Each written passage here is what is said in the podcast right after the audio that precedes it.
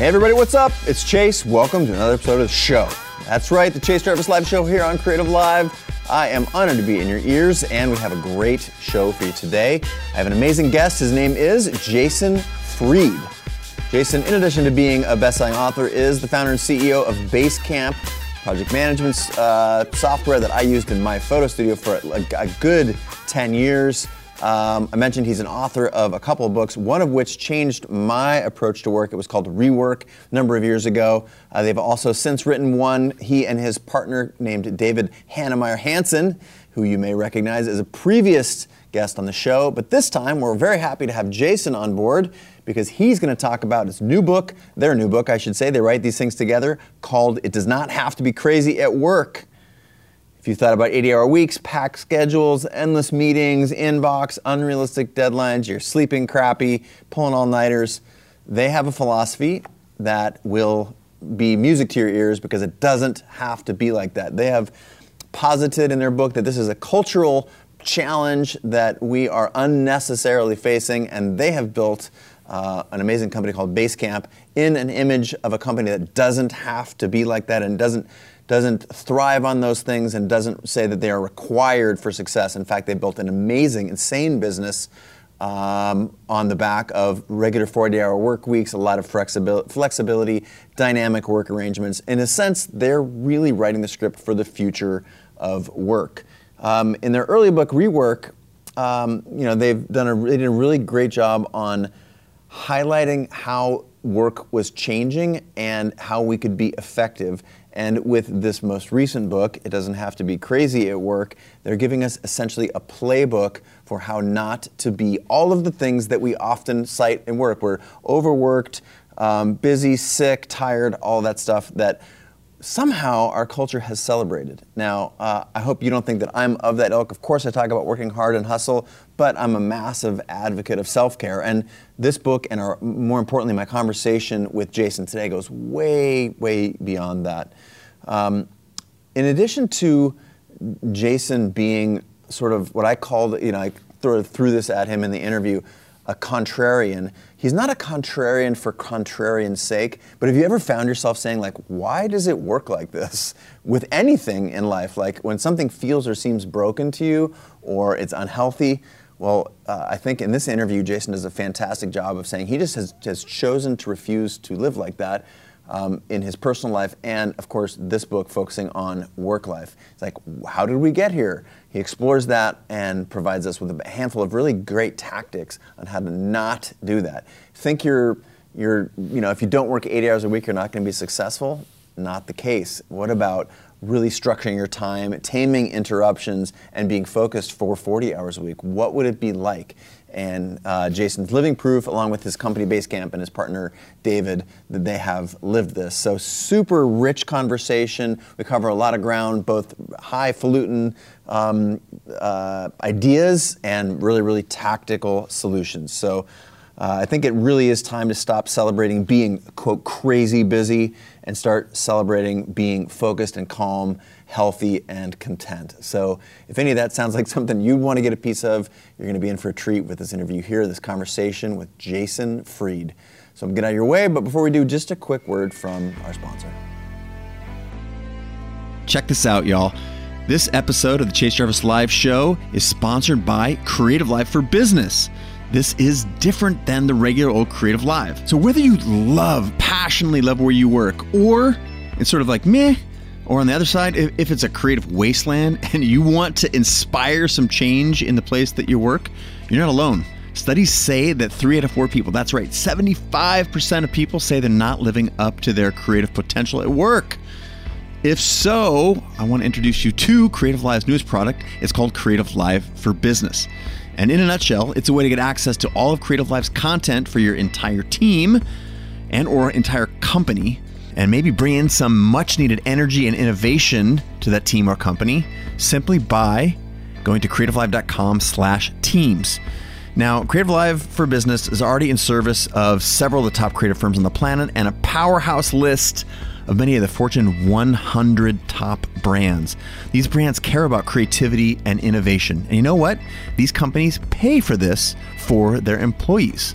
So it doesn't matter if you're a team of five people, 55, or, or if there's 50,000 people in the company. If this sounds interesting to you and you want to check it out, either you can check it out or refer your boss to Creative Live by sending them to creativelive.com slash teams. Remember, the most forward-thinking companies, they prioritize things like creative skills, like design thinking, leadership, collaboration, wellness, and again, with Creative Live for Business, you get access to all that taught by some of the top instructors in the world, all on Creative Live. So again, you can visit or send your boss a link to creativelive.com slash teams to learn more.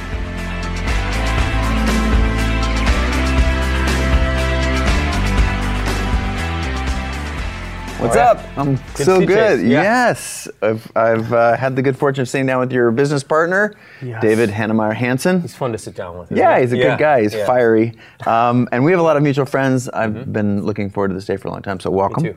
Thank you for having me here. Yeah, congrats on the book. Thank you. We're proud of it. I love it. I think uh, I was seeing. I think I saw some early designs, or David was talking about as you guys were, and like this is just brilliant. This big, We're happy just with like, how that turned out.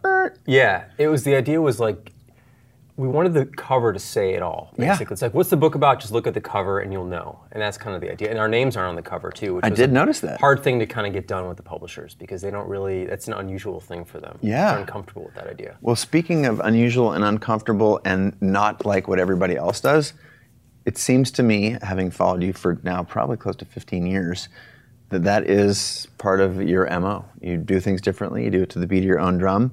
Um, I say in, to, to our audience here on the show and, and professionally, personally, even, you, you can't stand out and fit in at the same time. So you might as well do your own thing. Yeah. Uh, how has that been a mantra for you? Because you've been doing it. Like rework was a completely new thing for me. The idea of not crushing yourself at work is completely new, especially antithetical to our culture. Yes. Is this a, a, a vein in your life? Are you a contrarian? Probably, I guess, technically, but I don't really set out to be. Yeah. I um, just kind of do what I think makes sense. Maybe my version of what makes sense is different than what other people's version of makes sense Fair, is. fair. Um, I also don't pay attention to a lot of things. I think that's another part of it. I think sometimes people are paying attention to too many things and they become so informed by everything else Yeah. that you just think that's the only way to do things. So by being sort of willfully ignorant most Yeah. of the time, you know, I can kind of, um, I guess, skip the influences that I probably don't want. Um, Yeah. I also stay away from like the, for example, in our industry, we're in the software business. Everyone's in, here in Silicon Valley for the Yes, most part. yes. We're in Chicago, which helps us just stay away from that world. I think if I was out here, it'd be easier to be lured into it or sucked into it, and I Yeah. kind of try to stay away. So. I think I probably have a lot of defense mechanisms that I'm not like consciously aware of, but I think they help me stay fresh and, and original, hopefully. Yeah, they have clearly have helped you stand out. Um, let's go back, if we can, just a second to uh, some of the previous books that I just mentioned. Sure. The first one was Rework, right? Rework came out. Or actually, you did one before that. We did one called Getting Real, which That's is right. a self-published book. That's right. But, Rework was our biggest, like, first publishing book. Yeah, I have it. It's got Yeah. like well, this one again. You guys were kind of to send this to me. It's dog-eared like crazy already, but but rework looks like a tattered, like a gift that you gave to a puppy, and it just shreds it because I had really consumed it a lot. But to me, that was the first exposure I'd had to to your all's writing rather than on, on the the blog. And again, not it didn't never felt like it was contrarian as the objective, the end goal being to say something that was different than everyone else. But how do you, or how have you programmed your body, your mind, your company, Yeah. your ethos to think differently? You know, um, I think a big part of it for us is, um, again, like what what actually makes sense. So, um, our company is relatively small in our industry. We have 55 people in the company. We could have many more. We don't want many more. We want a smaller company, which is again different than the most the most people in the industry. They want to grow, grow, grow, grow, Yeah. grow. And it's not that we want to be small because they're big. It's we want to be small because small works for us. Yeah. For the people we have, the kind of culture we want. And for David and I running the business, we don't want to deal with a bunch of people. I mean, it's just hard enough to Yeah. you know to, to get everything right with 55. So, um, so it's not like we're trying to be different. We're just trying to be what works for us. And I think that we have a our company and perhaps Dave and I are pretty self-aware about what we want, what we don't want. We're very clear about what we don't want. Yeah. In fact, we're more focused on what we don't want than what we want. It's like whatever's left over is actually what we want. So we're very Like, careful about Don't want that. any of these things, Don't but here, I'll take this. Yes, basically. So, uh, so size is important to us. Not raising money is a big part of that. So, like we we're a bootstrap company, and because of that, we're able to do a lot of things that you can't do if you raise money. Like we can leave money on the table. We can say no to customers. We can stay small. We can not have to grow or follow the hockey stick pattern. You know, we can just do whatever we want essentially, and we're truly independent. And I think that we value that more than almost anything else. And how is that? Is was this come from your childhood? Where does because it's different than most. Yeah, There's um, there's and it's also different than what's celebrated, which is one of the reasons I think you're an amazing guest, an amazing person to follow. Um, but it didn't. It doesn't seem like this is the the path that you're on. Doesn't seem like the natural path. Yeah. To me, you feel like the exception rather than the rule. Again, which is brilliant. But how was Where'd it it like? Was it yeah? Was it you know your something your parents instilled in you? Were you always like just can you trace it back? I can probably think about it. Yeah. I'm so I'm an only child. I don't know if that has anything to do with it, but I am that. We have that in common. Oh, all right. There's There not too go. many of us. Okay. So so um, I've always sort of just kind of done my own thing, you know, without the influence of a br- brother or sister, basically. Um, I think that's part of it. Um, my dad always told me just never work for anybody. That was like his thing. He always just told me never work for anybody.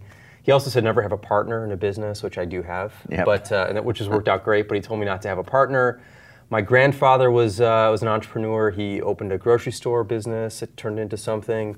So I maybe it's in my blood a little bit. This sort of doing things my own way. Yeah. Um, but I think I also I worked in some companies when I was growing up that um, I think even though I didn't realize it at the time really informed me. Yeah. Um, some small businesses that I thought the owner wasn't nice, but the manager was nice.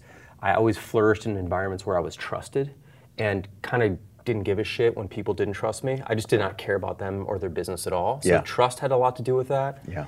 So I think it's a lot of these series of sort of, of, of moments that really colored my outlook, although I didn't realize it when I was growing up. Of course, you can only connect the dots looking backwards. looking backwards, Yeah. right? Um, so I think that if I have to connect those dots, it's probably a series of events, plus being an only child, plus my parents being very supportive of me and giving me a lot of room to roam and make a lot of mistakes and Yeah. get in a lot of trouble when I was younger, um, and learn from that and realize that independence and doing what you want is good, but there are limits too, and you get yourself in real trouble. So you got to like really understand what those limits are. Yeah. And then you can flourish within that space, um, and not to just do what everyone else does. And I think um, I saw this with my dad too. My dad um, worked for someone for a while and just was miserable all the time, and then went off to work on his on his own. And I shouldn't say he was miserable all the time, but he he talked a lot about yeah.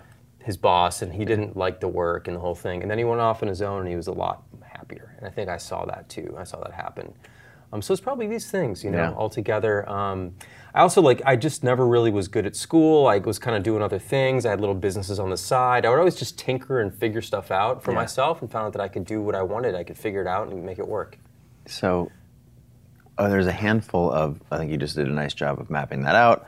So there are a handful of those things that are every bit um, that you wear on your sleeve today. You guys, again, the pop culture movement right now is hustle. Yes. And Yes. if you're not, you know, doing 80 hours a week, you're you're not enough. Right. Um, I'm really interested, I think, in in be, like culture of being enough. Like right now, today, you're, you're worthy just because you're here. Yeah. Um, inspirations from folks like Brene Brown and others who talk about that that we don't have to perform all these amazing tasks to be somehow worthy. right.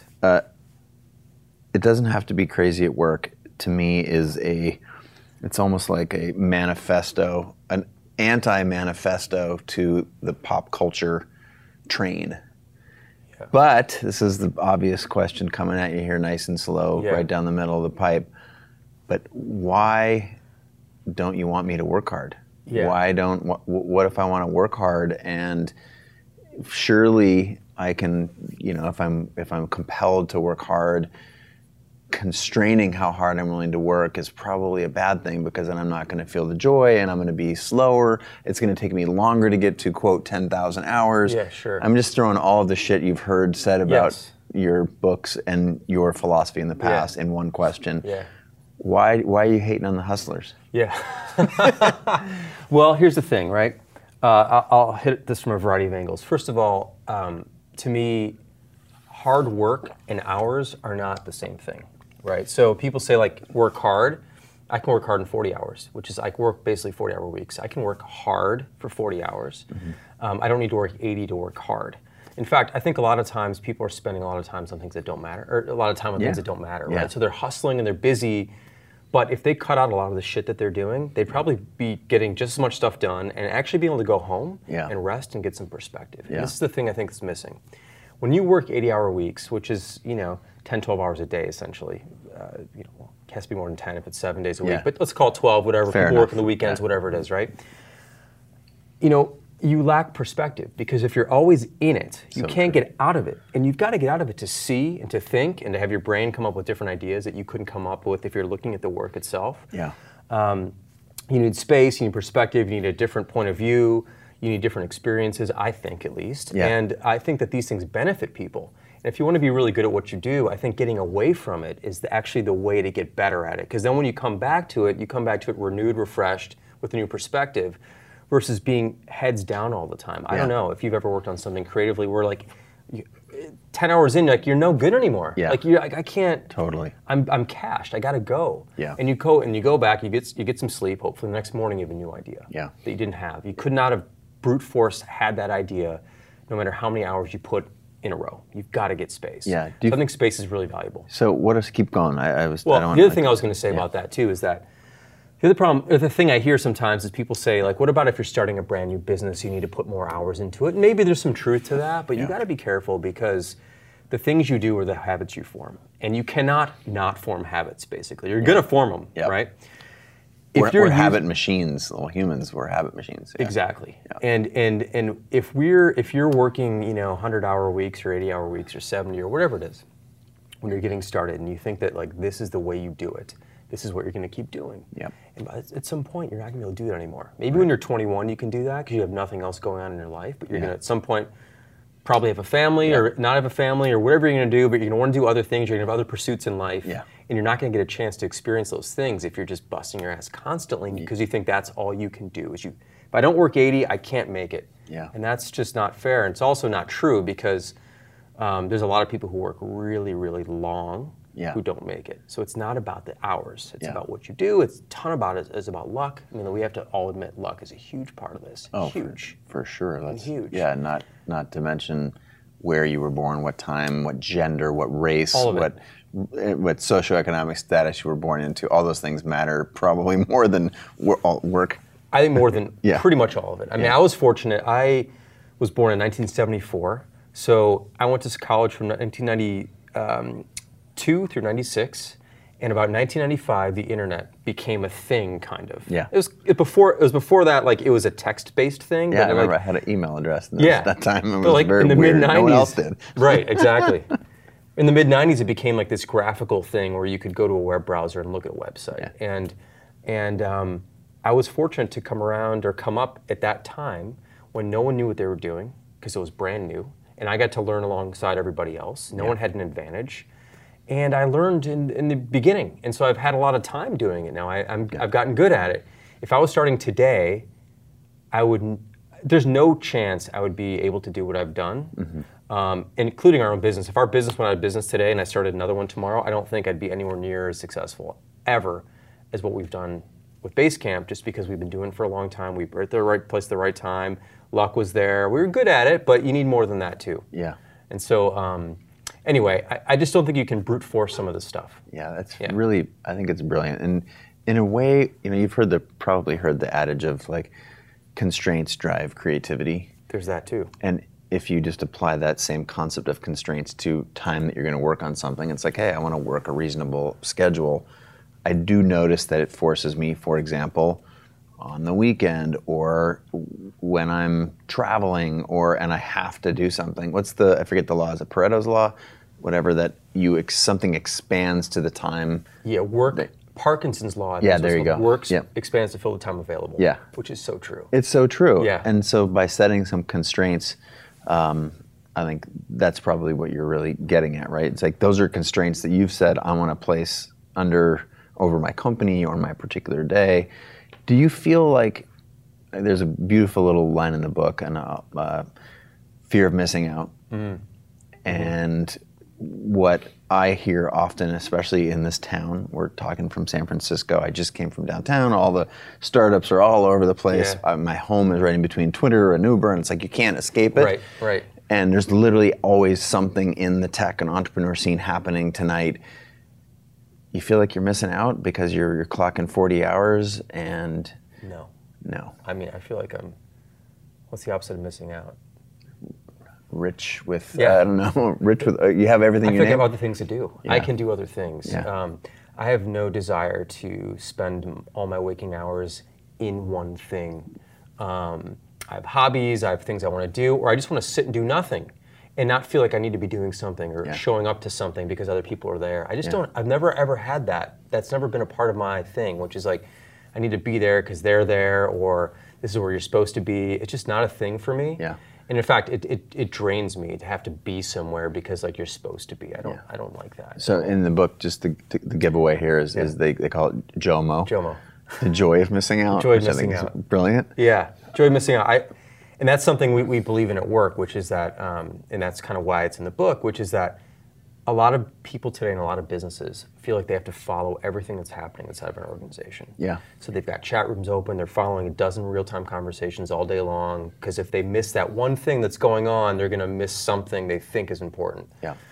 Very few things that are actually important happen in any given day. Most of it is just work. It's Yeah. boring. I mean, not like boring, like you hate it, but just like it's standard work. And Yeah. that's what kind of work mostly is. Yeah.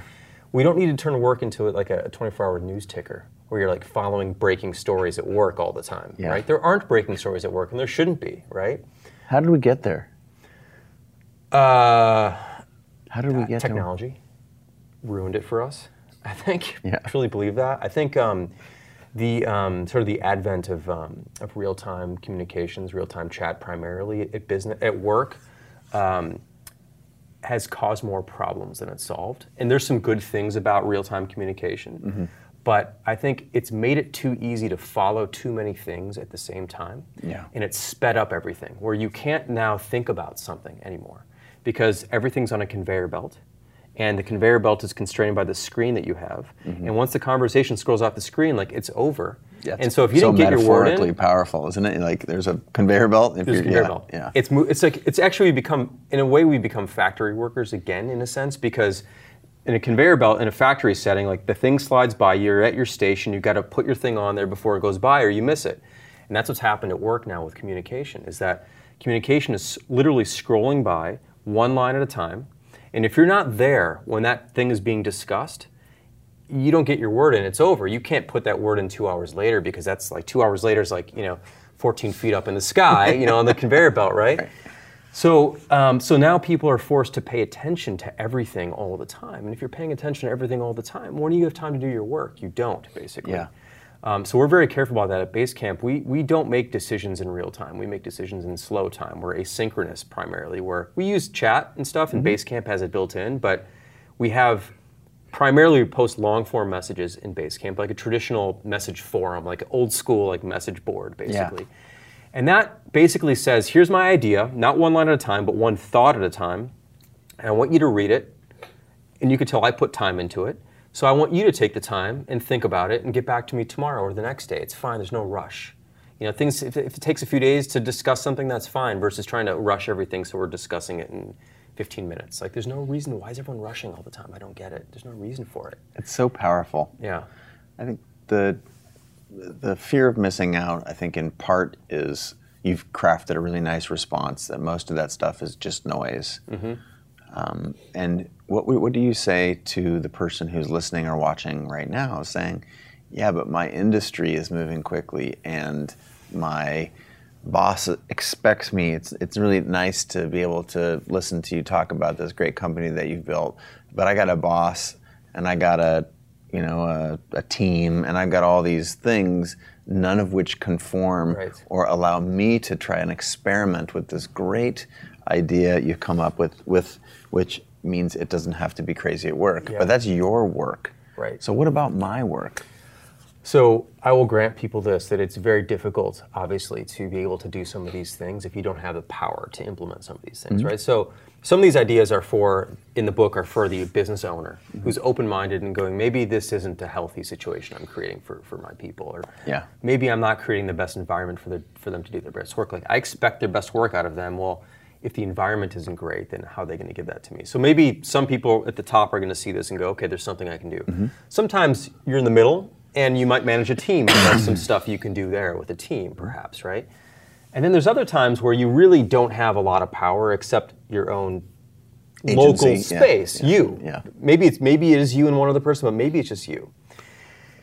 And at that point, like, I will grant you the fact that some of these, it, you can't probably go up to your boss and go, if he expects you to work 80, or she expects you to work 80, you can't go, I'm going to work 40. Like, that's just not going to probably work. That's probably not the right job for you. And you don't have, but you have to figure out what are you in control of and what are you not in control of. Yeah. Right? Which is really important in life in general. Like, what do you have control over? What don't you have control Yeah. over? And the things you have control over, you can maybe change. And it might be that it's just you, that you have control over your own atmosphere, your own little space. And then if you don't want other people to constantly interrupt you all day, maybe you shouldn't be interrupting them all day. And perhaps, you know, it's like you must be the change you wish to see in the world, like that Gandhi quote or Yep, whoever yep, said it. well said. Yep.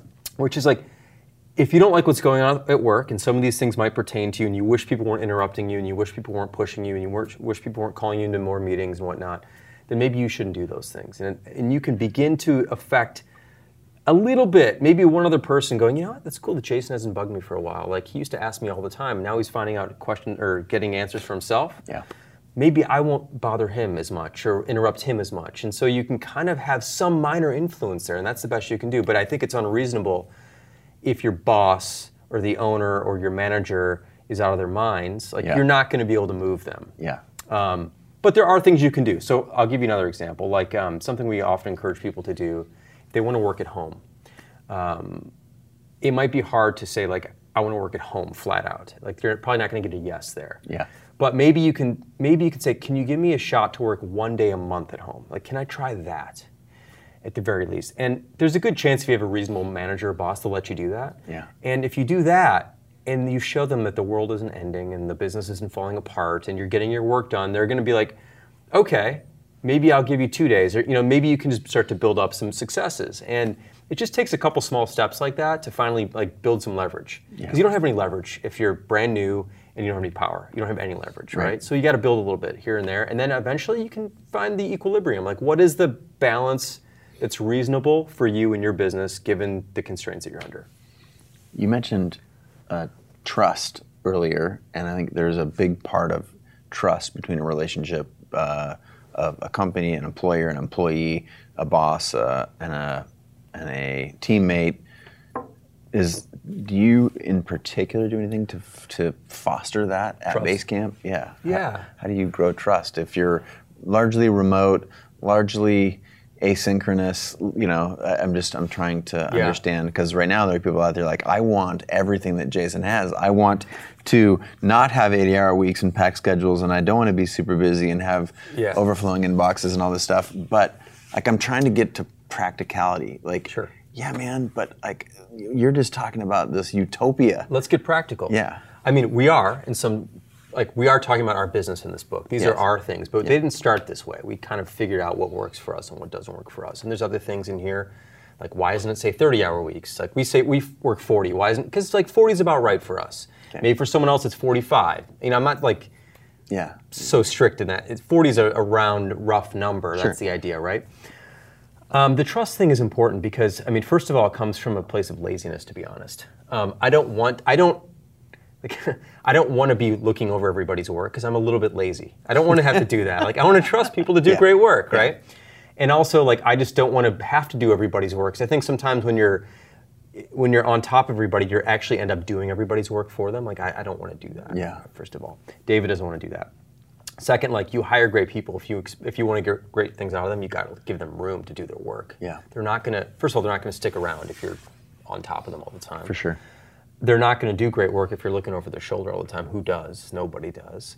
Um, so you got to give people space and room and autonomy and trust. And um, I think that's the only way to really, in my opinion, it's the only way to get the best out of people, and it's the only way to actually build an organization that surprises you constantly, which is what I want. I want to be surprised. Yeah. A lot of business owners don't. They want to know everything that's going on, um, and they want everything to be just right. I, I, I don't care for that.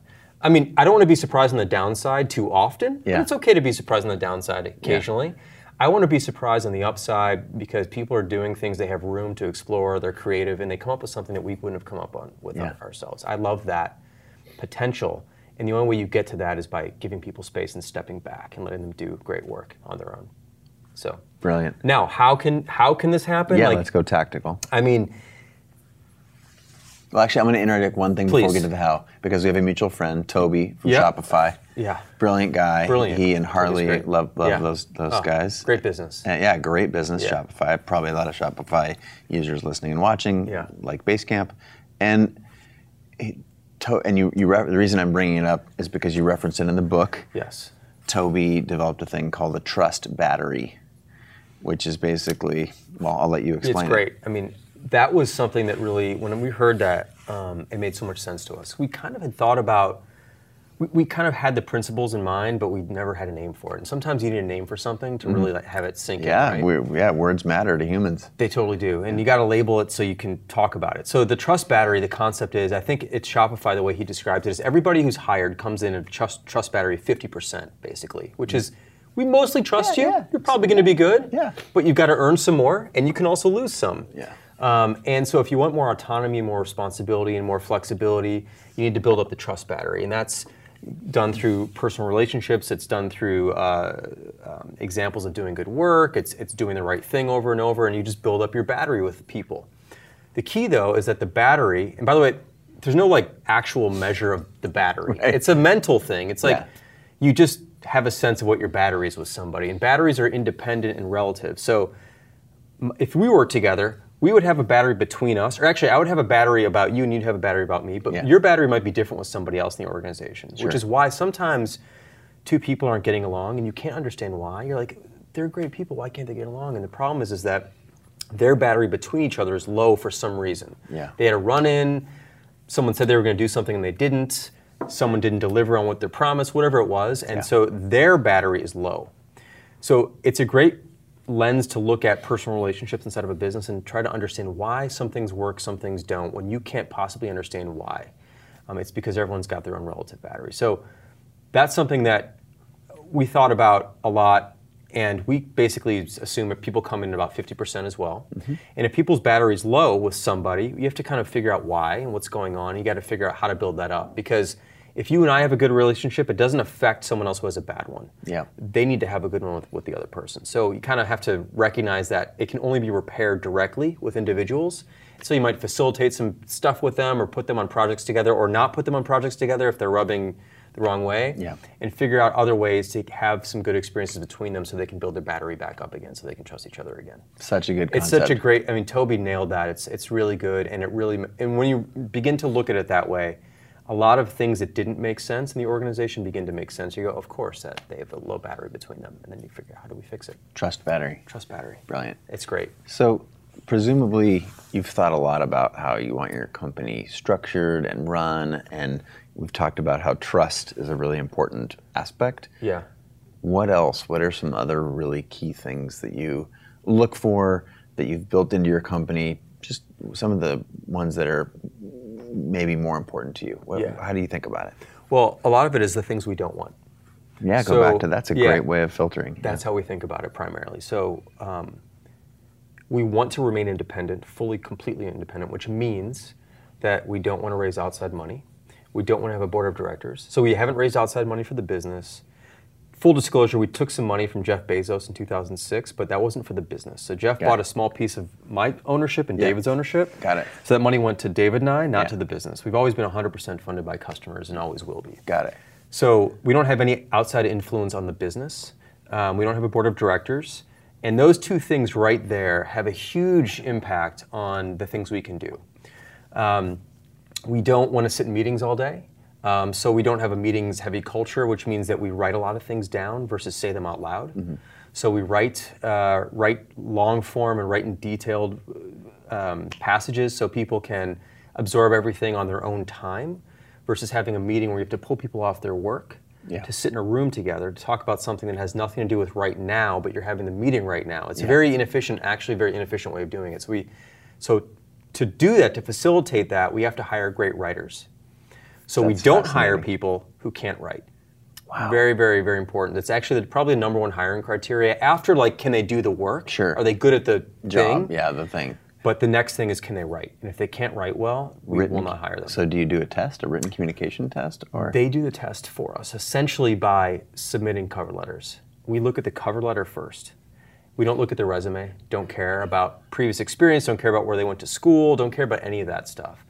We look at the cover letter. And if they don't have one, resume gets tossed. Wow. Right? They have to be able to write to us saying like why they want this job, who they are, what's important to them, why is this why is it this job and not just any job? yeah, Or if it is any job, just say that too. But like, I want to be able to read it. Yeah. And you read the letter, and you quickly can tell like this person can write, this person can communicate, they can express themselves, they're clear-minded, they're thoughtful, they're good at nuance, they're good at the subtleties that matter that separate them from somebody else. They know how to persuade.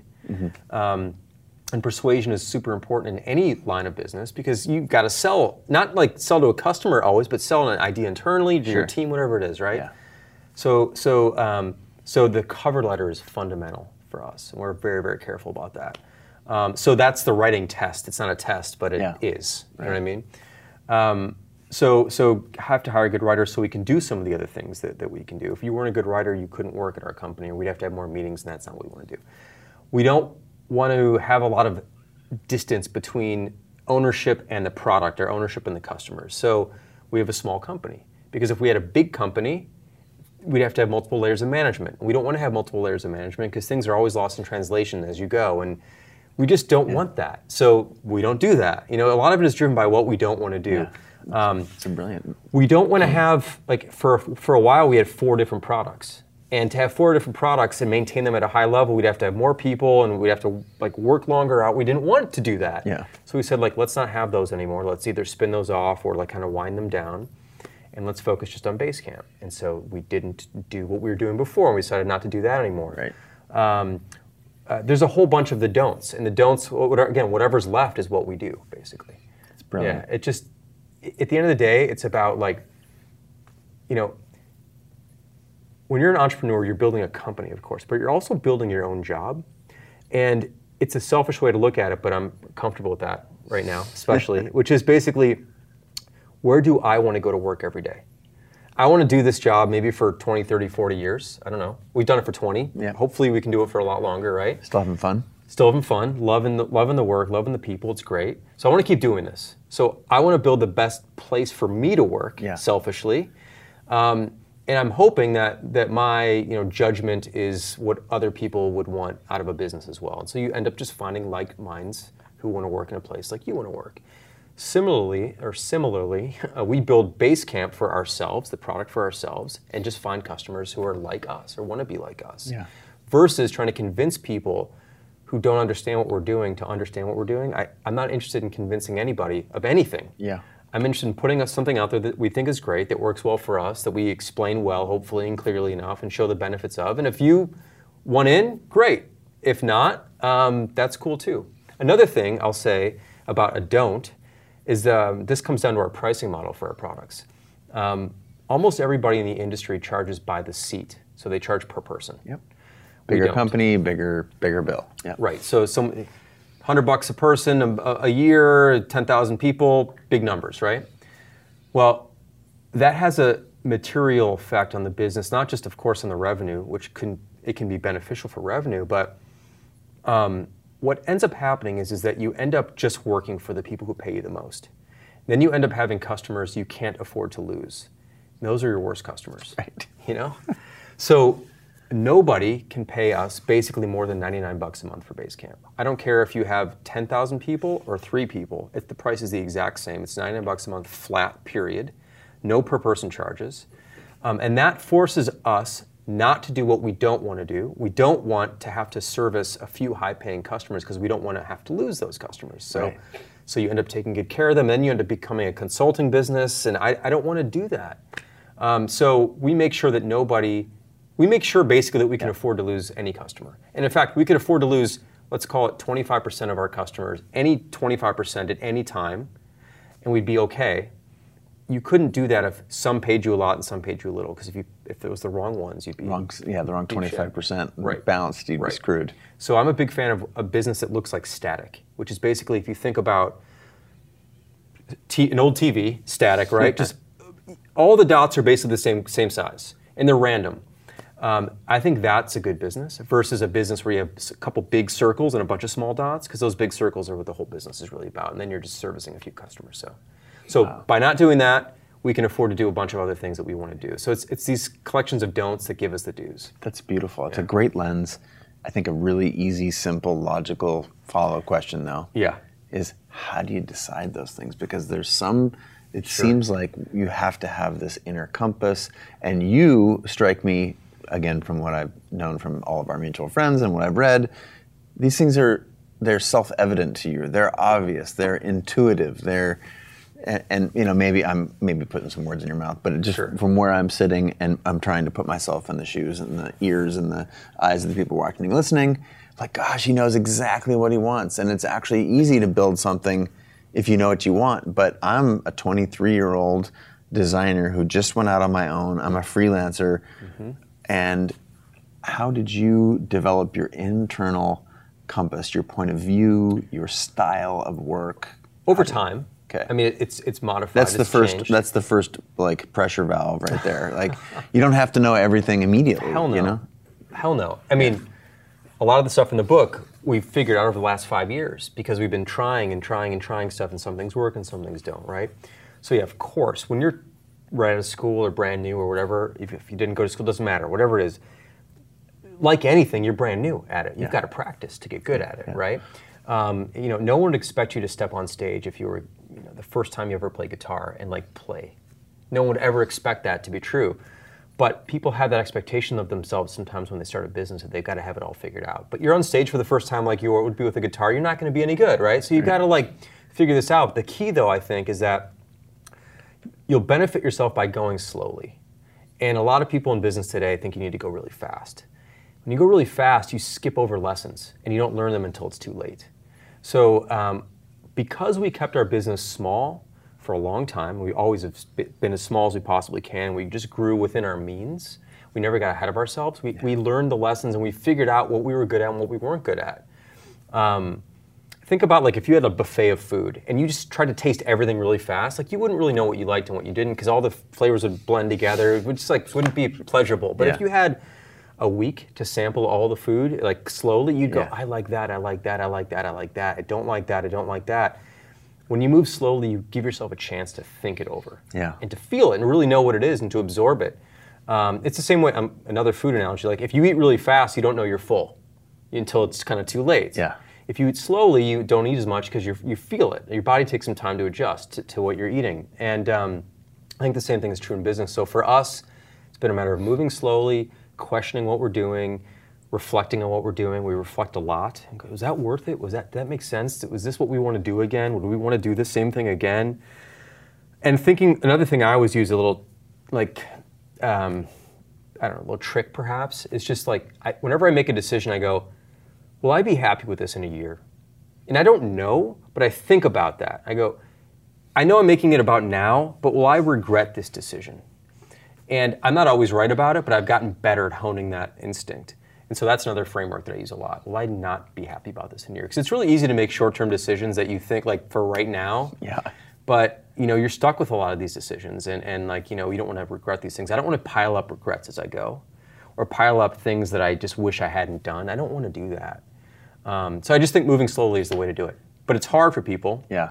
because the expectation to get back to your point, like society and the entrepreneurial community, whatever, is all about speed. Gary Vaynerchuk wants you to go real fast. Gary, He's been on the show, good friend. Love Gary. Sure. I love Gary. Yeah. We disagree on probably 10% of things, but Yeah. he's spot on on everything else, I think. but yeah, he's had definitely has a very different perspective on, on speed and hustle and growth and 24 7. If you're not working hard enough, someone else is going to outwork you. Yeah. And I don't believe there's such a thing as outworking anybody. Um, because that's all about when you say when you talk about it that way, you're taking out a variable which is does the work even matter at all?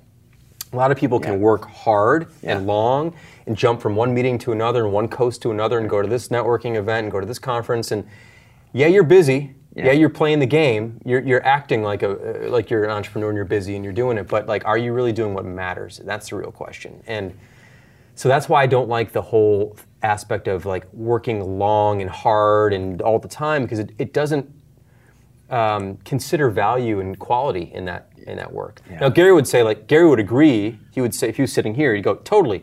You got to do what matters. If you're not doing what matters, you're a fucking idiot. Yeah. Right. Uh-huh. And he's right about that too. Yep. But you don't hear that talked about enough. You just hear about like the hustle and the time and the hours. because those are also things what, what I, I've learned in this and in a previous life where I was primarily a photographer. It's like you, it's like if you're not doing the thing, someone else is, and therefore they're getting better at your craft, and everything's relative because I got to be faster than Bobby or Sally or whatever in order to get the get the prize. right.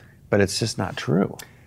It's not. tr- I don't think it's true. Yeah, it's like I've come to realize it, it, can't be true. It can't be true because it's because the understanding would then be that if you just work hard enough, you will get all the work that's possible in the world. Right, like right. you can't do all the work anyway. There's so much work and so many clients and so many things that you can't possibly command it all or or whatever. So Yeah, busy is sort of a shows not really being effective, but it's it's more of a lack of priority. It seems like. Right. Yeah, and the other thing, yeah, yes, I agree. It really is. And um, and the other the other reality I think is that in any given day, you only probably have a good couple hours, three four hours max of really good work anyway in you in you. Yeah. You can't. You're not really working an eight-hour day or a ten-hour day or a twelve-hour day like on the thing. You're probably not actually. Um, so a lot of time is wasted even in, in a short day. Probably a lot of time is wasted on things that don't actually matter. There's so I think so much. And uh, one other thing, Um, yeah, actually, This is great. I want to say one other thing about this because part of me doesn't like what I'm saying because I don't think it's fair, um, in that I shouldn't be giving a 23 year old advice because I'm 44. It's too far. Yeah. I'm too far removed. Like I don't think I should actually be. No one should listen to me about how to start a business. I haven't started a business for 20 years. Okay, I can talk about how to run a business. I can talk about how to build a profitable business and how to hire people and how to market and how to build products and how to make decisions and because that's what I do every day.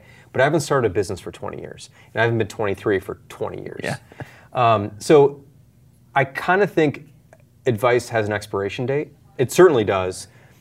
And if you're starting a business, you're probably better off talking to someone who just started one six months ago. I don't care if they've made it or they haven't or they don't know yet. Doesn't matter. But they're much closer to the thing. And I think in our world, in the entrepreneurial world especially, there's a lot of people dishing advice that haven't done the thing that ever, Right. or they did it a long time ago. And I think you need to discount that. I think advice gets goes stale, has a has a half life, and it's pretty quick. Yeah, it's, surprising how much advice there is out in the world, and even I try and be free with giving it and open to getting it Yeah. and actually aggressively seeking it. And what I've found is that what what it helps me do more than anything, it's not like oh. You know, Freddie said hop on one leg, and so I'm going to go hop on one leg. It's just like, no. Janine said hop on one leg. Freddie said, you know, do the cha cha. Gregory said to do something else, and what I need to do is some like I hadn't thought about this, and it's really aggregating those opinions into something that works for you, versus just like signing up wholesale for like work 80 hours a week or whatever, you know. Yes. Again, Sally said. Yes, you should absorb. I would say you should listen to me, and you should listen to Gary. Yeah. we're polar opposites of that point. Yeah, on that right? point, on that one point. and you should figure out what works for you. You know, it's not about what I say or what he says. Yeah. These are just points on the spectrum, basically. And um, I think you do need to form a matrix and like pay attention to, and then you also need to do what you believe. Yeah. And I think one of the things I've noticed, and I do remember when I was younger, although again I'm far removed from that, is that a lot of people. It's funny because a lot of people who are younger are really confident sometimes. Like they put off an air of confidence, but they're really not sure what to do most of the time. And they're afraid to just go with their gut because they feel like they can't possibly know it yet. I think like when you're in college, you kind of feel it, but then you get out because then you're like the king of schooling. Like Yeah. you're you're, you're like you've been through. This is the last year of school. You now know everything. I figured right? it out. I figured out school. Just in time to leave. Right, but then you leave, Hmm? and then you're into a professional world where you're a newbie, complete newbie, and so that confidence goes away. I mean, some people still have it. Some people actually have over. They're overconfident, Hmm. which is bad too. But I think people begin to second guess themselves. Like, I don't know what to do, so I'm going to look to those who've done it Mm-hmm. and just do what they do. Um, and I think the only, if I was to throw some advice back to that time, it would be follow your gut, trust yourself, and like you probably know more than than anyone does about you. I'm a huge advocate of instincts. Like Yes. you know, and Yes. and I'm, and the other thing is, most look. I believe everyone's making it up as they go. Anyway, for, for dang near everything. Yes, So, yeah, for everything. yeah, So like every business is pretty much held together with duct tape. Um, people are figuring out as they go. They're making it up as they go. You know, yeah, you have ideas and you have thoughts and you, have, you should have a perspective and a, whatever, but you're still making up as you go. Yeah. And so the idea that this person or that person has it all, and if I just read their book, I will know what to do. And if I just, they don't know either. Yeah. We know what's worked for us. Yeah, that's why you are so good about articulating that in your books. We're clear This about works, that. Yeah, very clear about this it. works, but I want to be very clear because some people would say we're preachy, and I see where it comes from. But really, we're just sharing our story, like you know, in a passionate way, hopefully, and Yeah. we believe it. We believe everything we're saying. But this is what worked for us. And in your environment, in your time, with your collection of people, it's going to be different. You cannot replicate something. Yeah. So um, Was trusting your instincts something that you had to learn? And do you have some examples of where you went against your gut and it went badly? Um, I've, I've always, I think I've always been that way. Um, Trusted your gut, you mean? Trusted my gut. I, I just feel like in most cases, now again, I'm fortunate for a variety of reasons. My parents were very supportive. I had two great parents. Um, my parents are still married. Like a lot of stability at home. They've always supported me. So it's important to acknowledge this. They gave me uh, my, they gave me five thousand bucks when I got out of college to get a computer, and that was like to get going, and like so they helped me with that. Um, and um, you know, there's there's some things I had clearly, obviously. Um, I got in a lot of trouble when I was younger, and if I was someone else, I could have spent some time somewhere else. You know, um, things might not have been been as rosy for me. So like I acknowledge all of that, um, but I think at the end of the day, I've always still trusted my just trusted my gut, and just gone for it because I feel like you might as well. What have you Because? Yeah. if you're going to fight against what you believe, it's you're not going to have that a happy life. I don't think. So even if this is telling you to go this way and this is telling you to go this way, like you should pay attention to those inputs. Mm-hmm. But if you're always doing what you don't want to do because someone else is telling you to, or the data is telling whatever, like you're probably going to be miserable unless you don't really know where to go. And if you don't know where to go at all, you don't have a point of view at all, then you probably will follow something else, and you could probably do well. Some people will do well that way. I think on balance, though, if you spend your life doing what other people tell you to do or what other people say you should do, you're probably just not going to be that satisfied at the end of the day. And and I, I'd rather screw up. I'd rather not live up to my potential, whatever that means. um, but do it my own way and like feel like I was satisfied and I gave it a shot my own way. I feel like I'm satisfied that way. Otherwise, I would feel like there'd be things I, would have done differently. I don't want to feel that way. Now, when you have a business partner and you have other things, other like sometimes you have to compromise and you debate and you, you butt heads and you figure it out, right? You can't always do what you want to do. Um, and I'm not suggesting that that's what you should always do either. But I think for the most part, you should probably trust your gut and your instinct. There's something in there. It's innate, and I think it's probably pretty smart.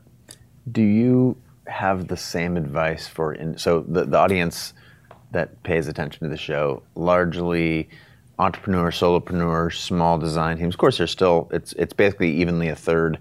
You know, one third of people are freelancers, one third are FTEs, and one third are split between people who are on to like a fifth, sixth career and people who are just getting started. So really interesting and pretty even curve across those um, areas of consideration. But let's just for a second take into account the individual solopreneur entrepreneur starting a business on his or her own.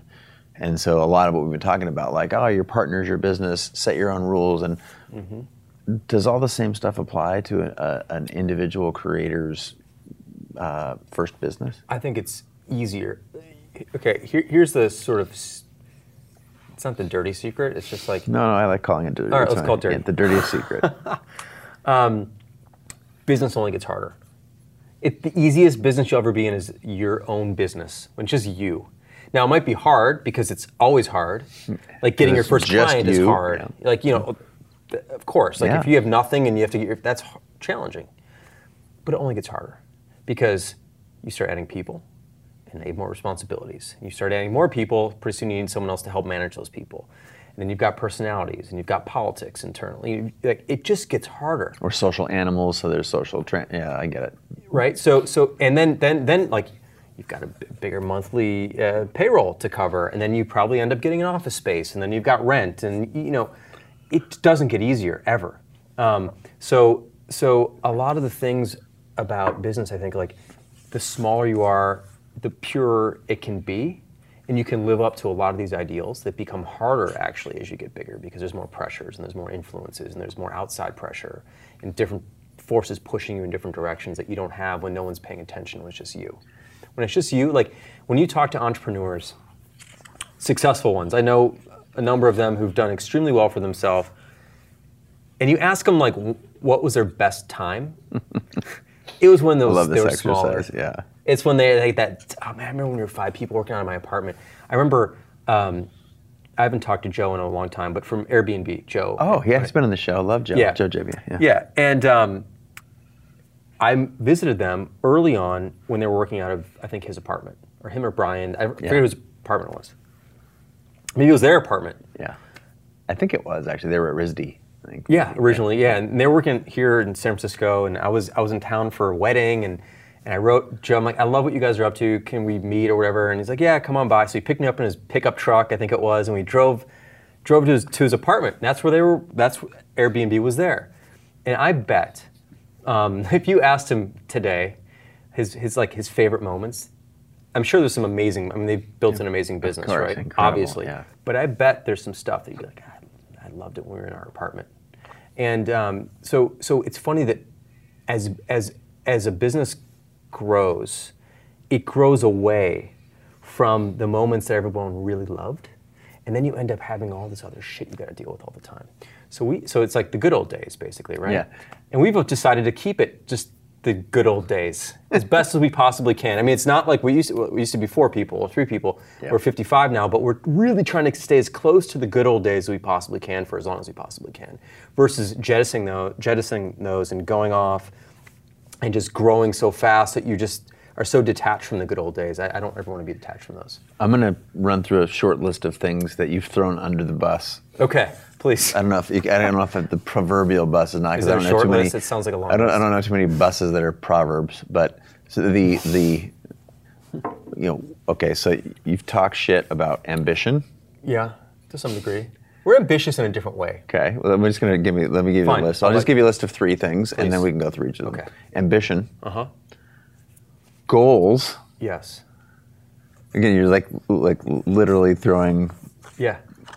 Yeah. and uh, quantity, I'll say, because you emphasize quality. So you're talking about like more people, more. Yeah. Just as the theme, you're generally throwing quantity. You want don't want four products, you want one. You don't want hundred people, you want fifty people. Right. You don't want quantity, you want quality. Right. So.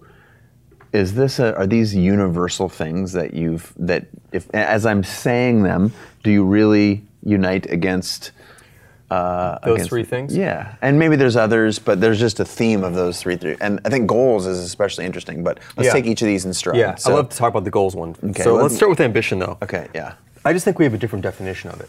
I think that in our industry, you'd be considered ambitious if you're working crazy hours, if you've raised a bunch of money, if your goal is to dominate or destroy a competitor, like dominate a market, destroy a competitor, conquer market share. Like there's all these these bellicose, warlike terms. Yeah. Um, that's what ambition looks like if you were to look at it from afar, right? Yeah.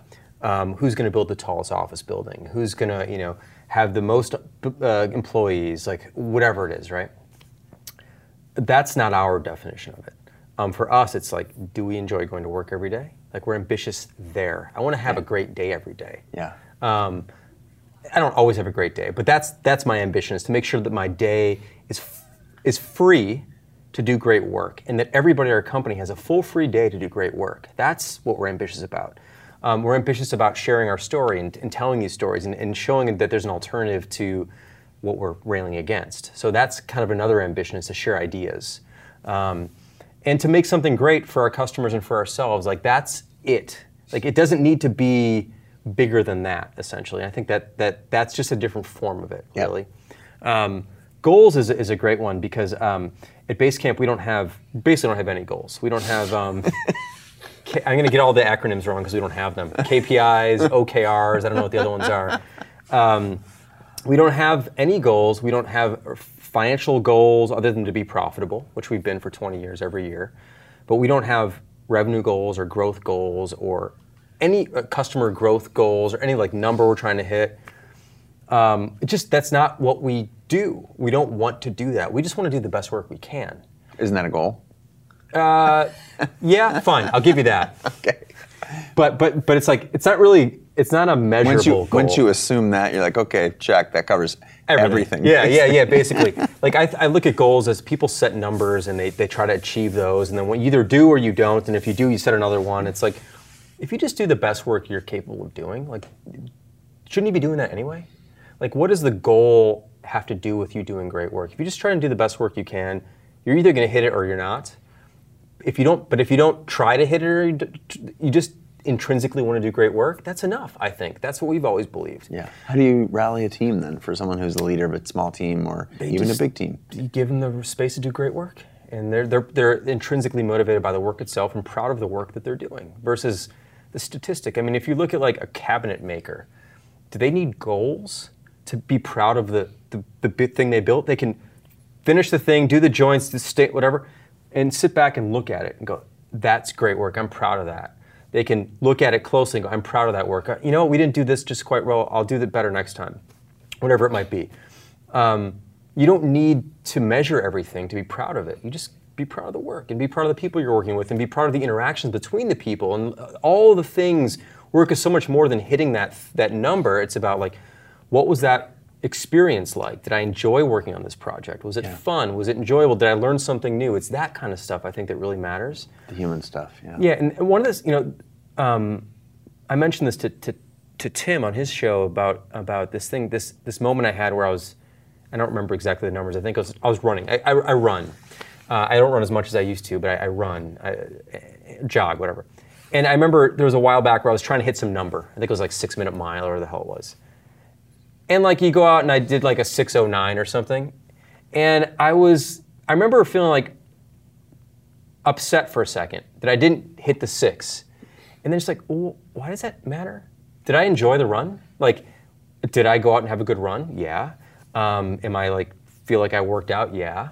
Um, did I get some fresh air? Yeah. All the things I got from it were the value.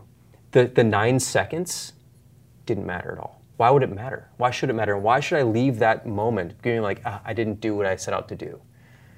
I didn't achieve the goal that I made up for myself that I just made. Like, there's no reason I had to run a six. Maybe I should have set it as 609 or 608. Like, wh- why did I pick six? Like, why? This all arbitrary for the most part. So, it's a few experiences like that, plus just a recognition that, like, whenever we set a goal that's numbers based, it, it sort of discounts all the other things that are re- where the real value is. And so that's why we don't believe in goals.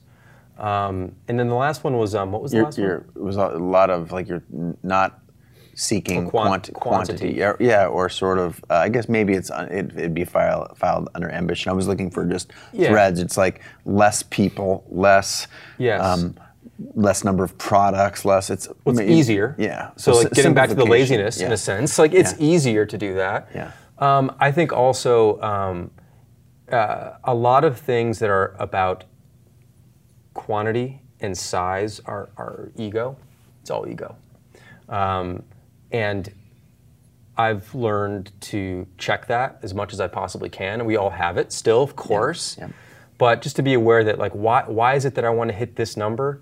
Uh, is it so I can tell people about it? And if I tell people about it, like, why am I doing that? Is it just to puff me up?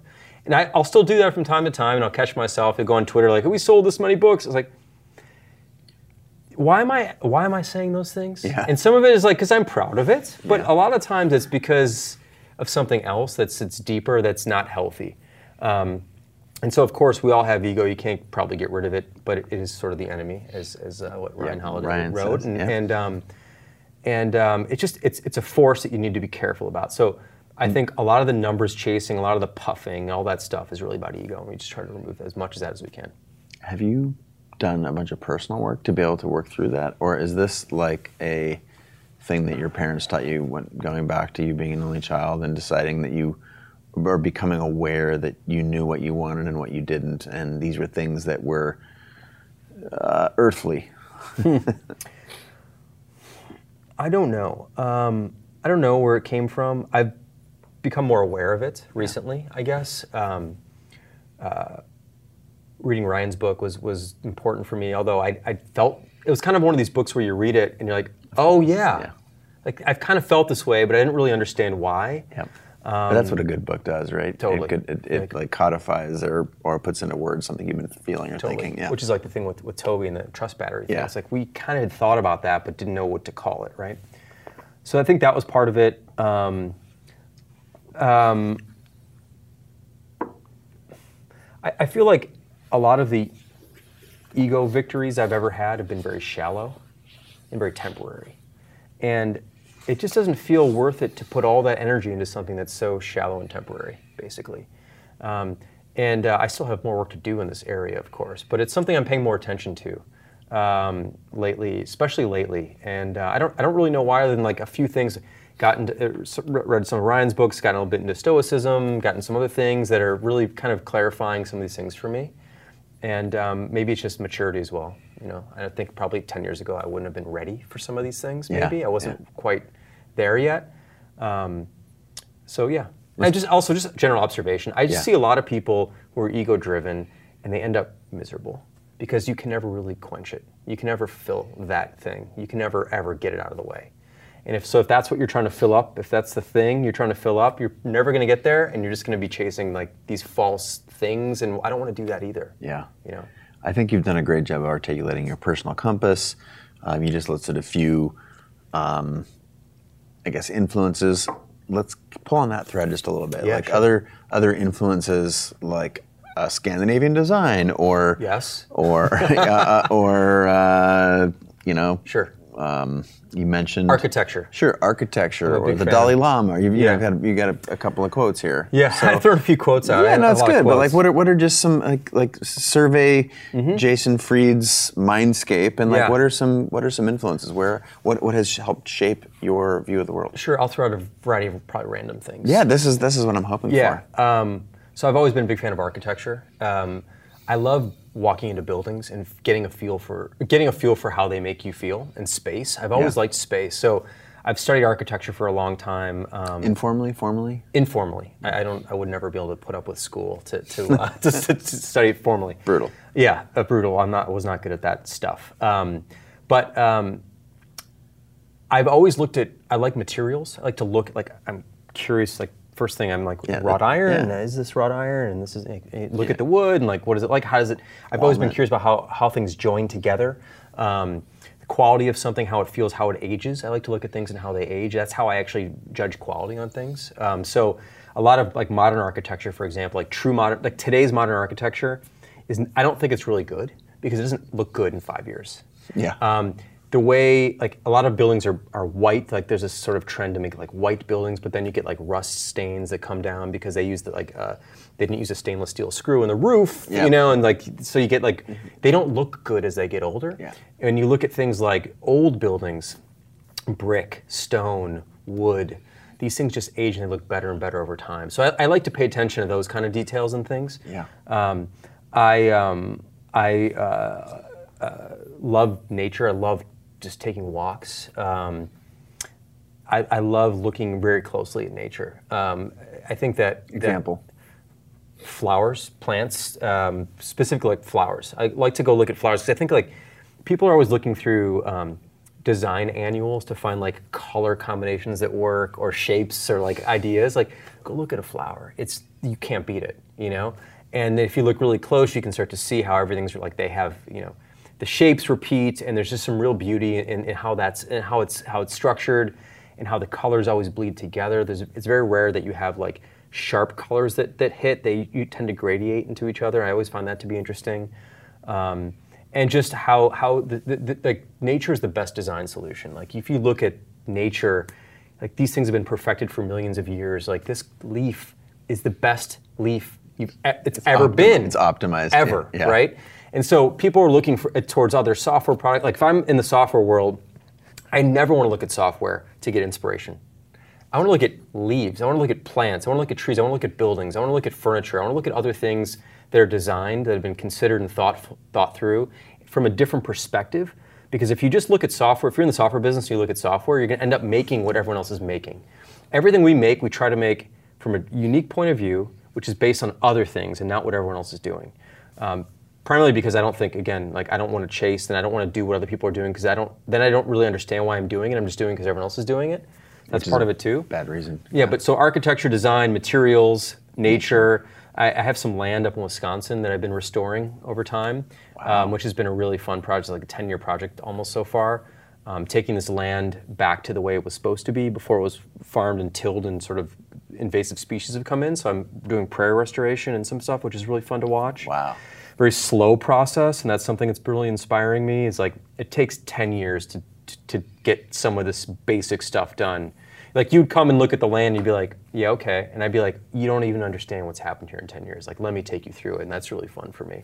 Um, what else? Um, I, the other thing is, frankly, it, when it comes to business, I'm way more inspired by the local corner grocery store than I am by Amazon or Apple or any of these companies. Um, in fact, I'm jealous of the small businesses, real small businesses. I've got a friend who owns a grocery store down the street from me, and he knows his customers by name.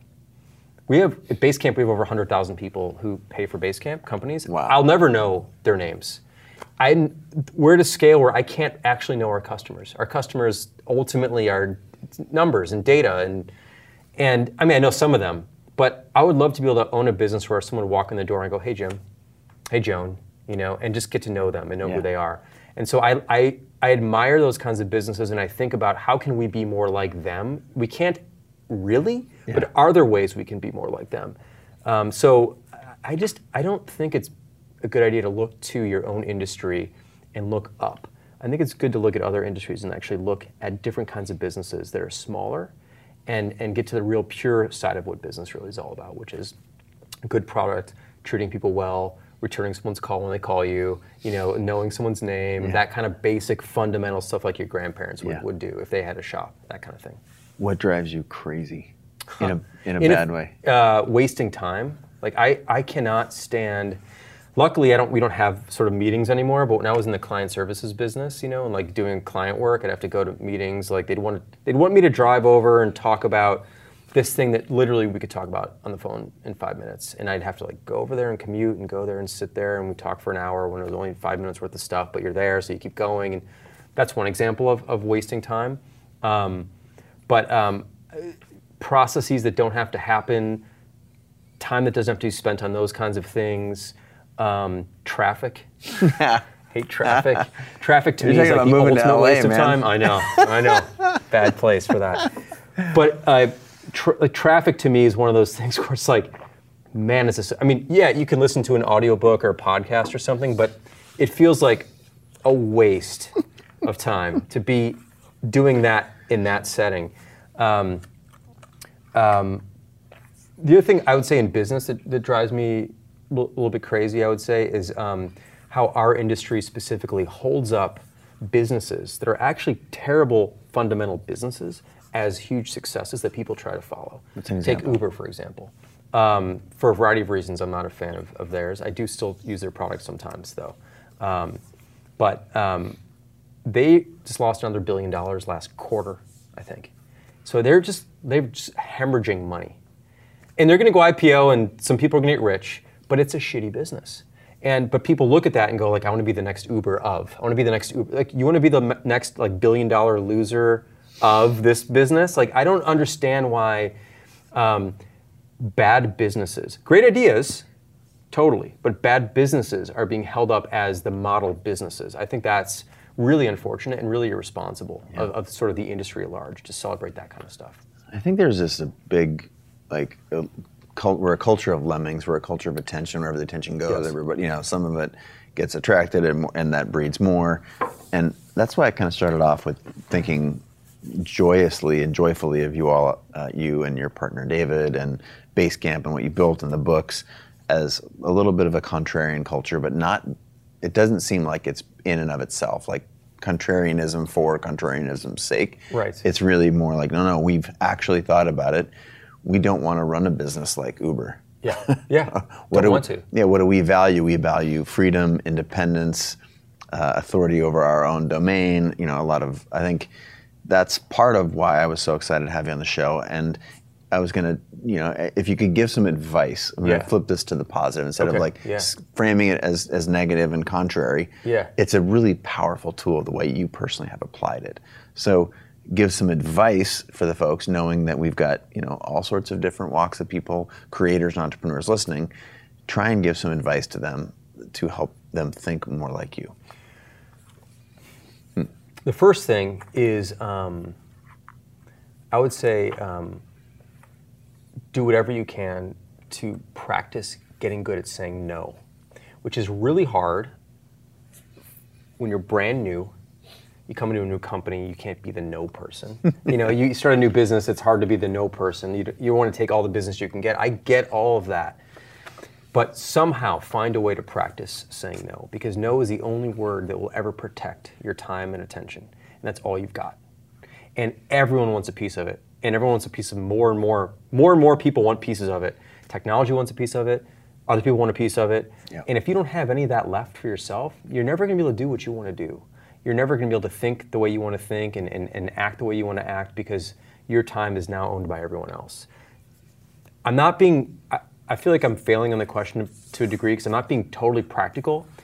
I don't have, there's no like silver bullet, clap, you know, snap your fingers, clap your hands way to be good at this. yeah But what I've noticed, here's one like more practical thing. yeah yeah Client services, you probably have a lot of people who watch this who are designers, For sure, photographers, yeah. that sort Yeah, of crew, right? sure.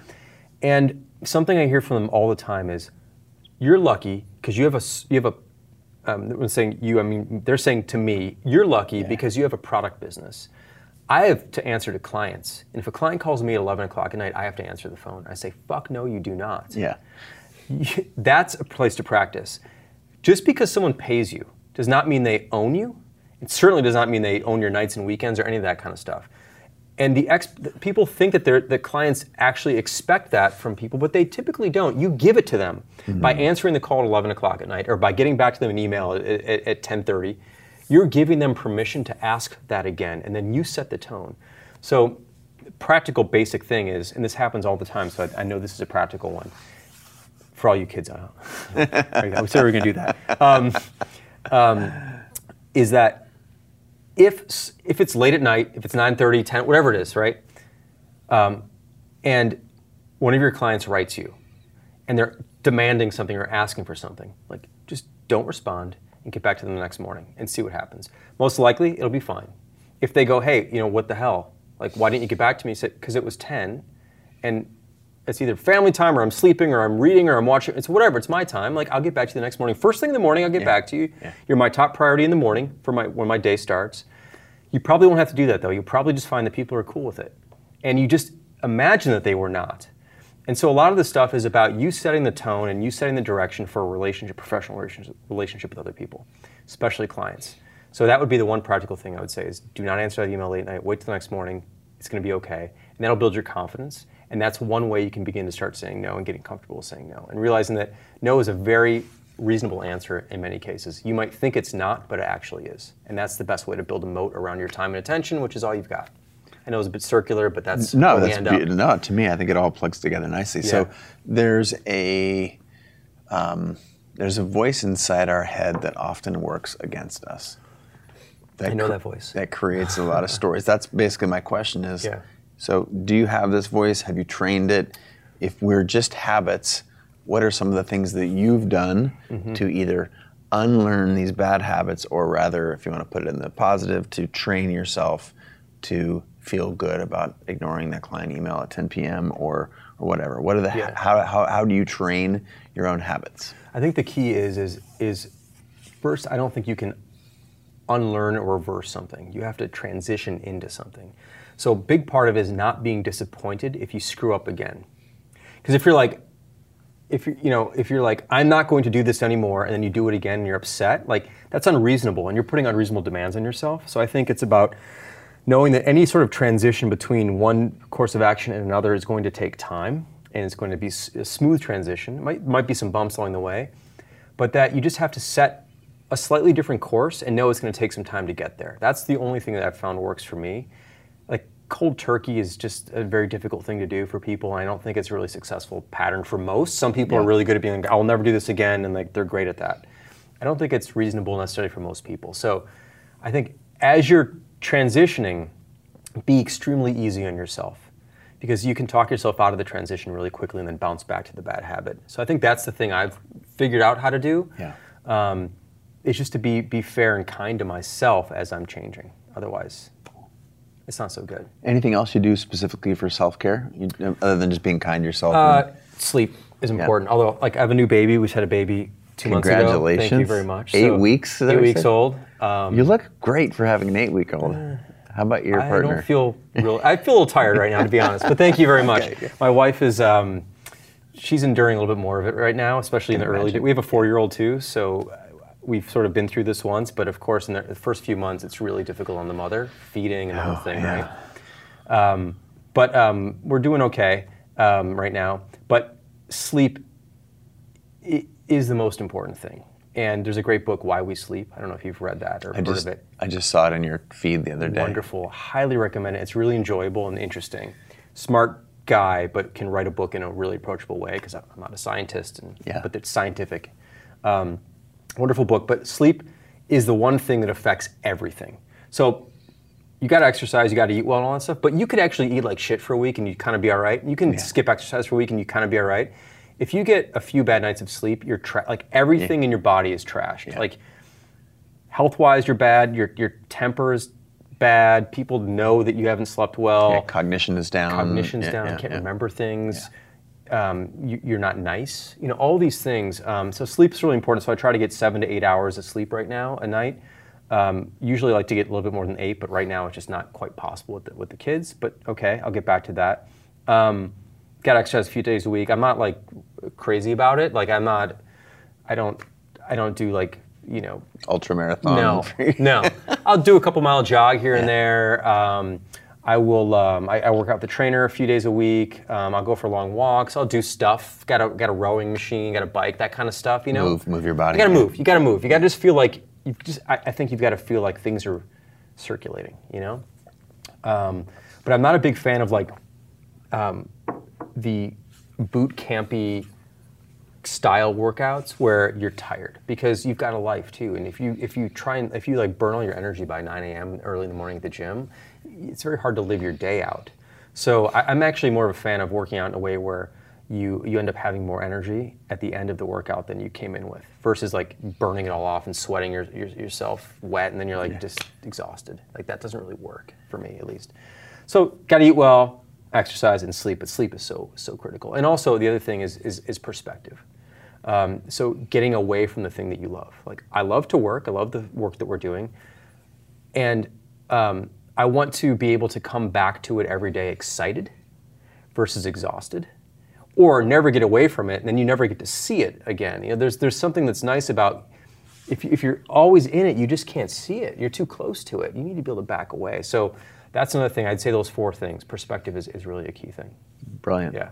What about um, your specific personal habits in the morning or evening? Mm. Is there anything you do? Because sleep, and I, the reason I'm asking one Yeah. layer deeper is because I was a terrible sleeper for the first 38 years of my life. Yeah. Terrible. Yeah. Terrible. Like I, I could hear somebody and wake up. I could hear someone jogging past Yes. my house, outside my house.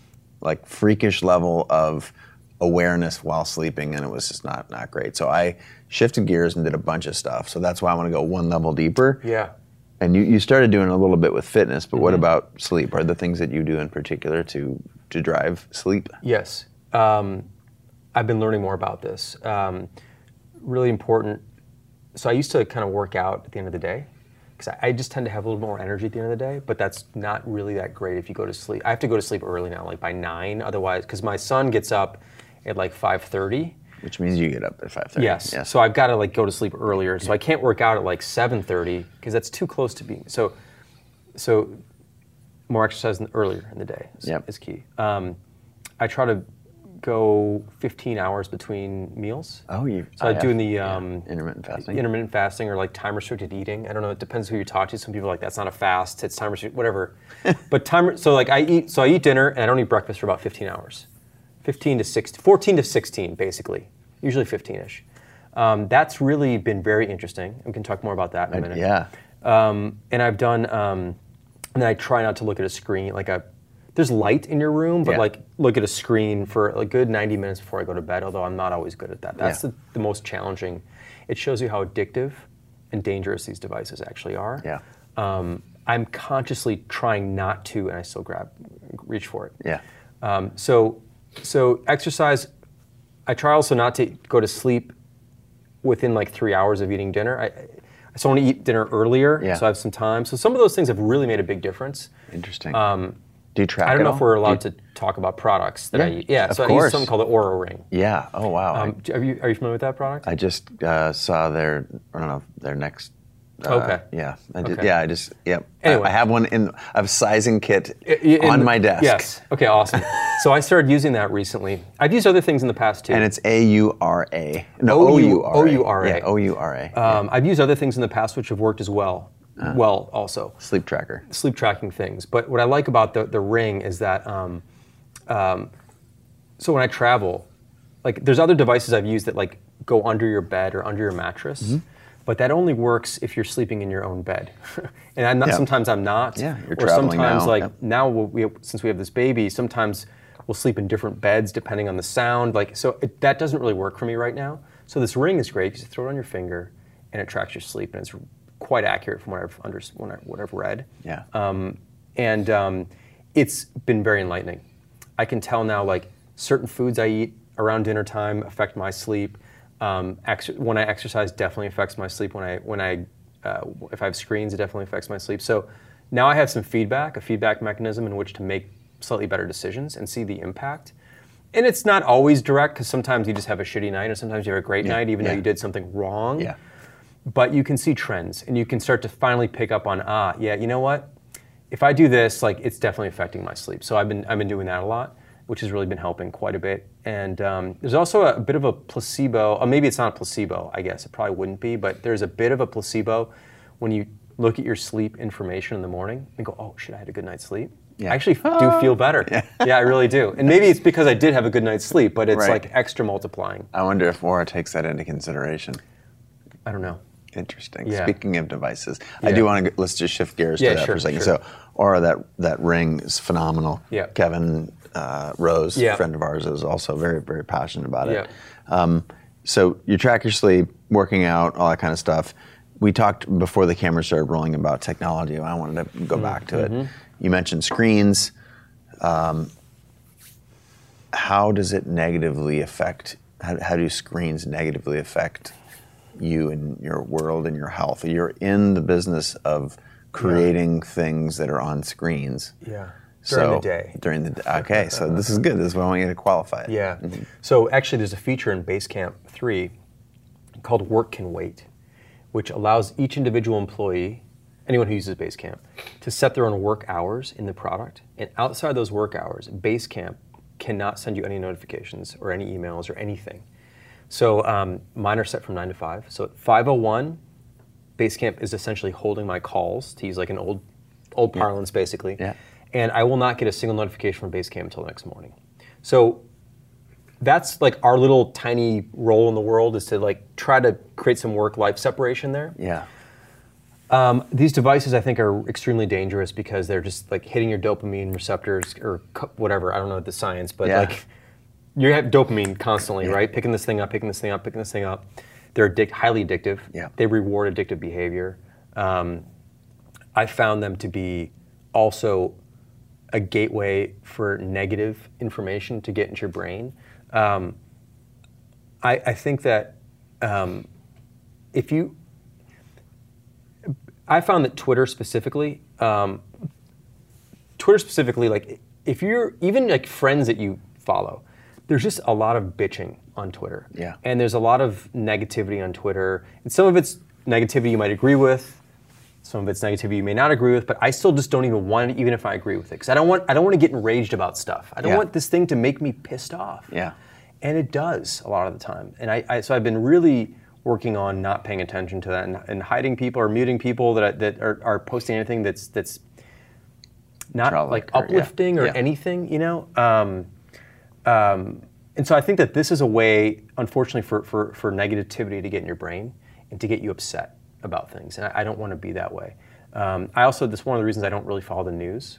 I used to follow the news. I used to be like a news junkie. Oh, wow. And I just like I don't pay attention to the news at all Yeah. anymore. Yeah, and you still get it. You get you, you get it because you can't not get it if Yeah, you pick up your phone. that's my point, yeah. Um, but also like nothing. Shouldn't say nothing. Almost nothing really matters right now. So if I hear about it the next day, if I read the paper, Yeah. it's funny. I, w- I was at a hotel, and they're like, "Would you like a newspaper?" And I was like, "Yeah, I will actually this time. I'll take Yeah. a newspaper." So like, would you like the USA Today or the, like I don't know. It doesn't matter. New York Times, whatever. So I get the paper, and I'm reading the paper in the morning. I'm like, this is the best fucking format for news ever because it's everything I kind of really uh, want to know or need to know essentially once a day. That's enough. It summarizes what happened yesterday. And like that's enough. That's the right cadence, I think, for news. Like maybe once a day, maybe even every few days, maybe once a week's probably enough. That everything is breaking news 24/7. Everything's a hot story. Like none of this shit is a hot story that matters right now, um, unless there's like a natural disaster. What? Okay, different story. And like you're in the you're in the path of a hurricane. You want to know that. Yeah. A lot of other things can wait. So um, I'm more a fan of things that can wait right now.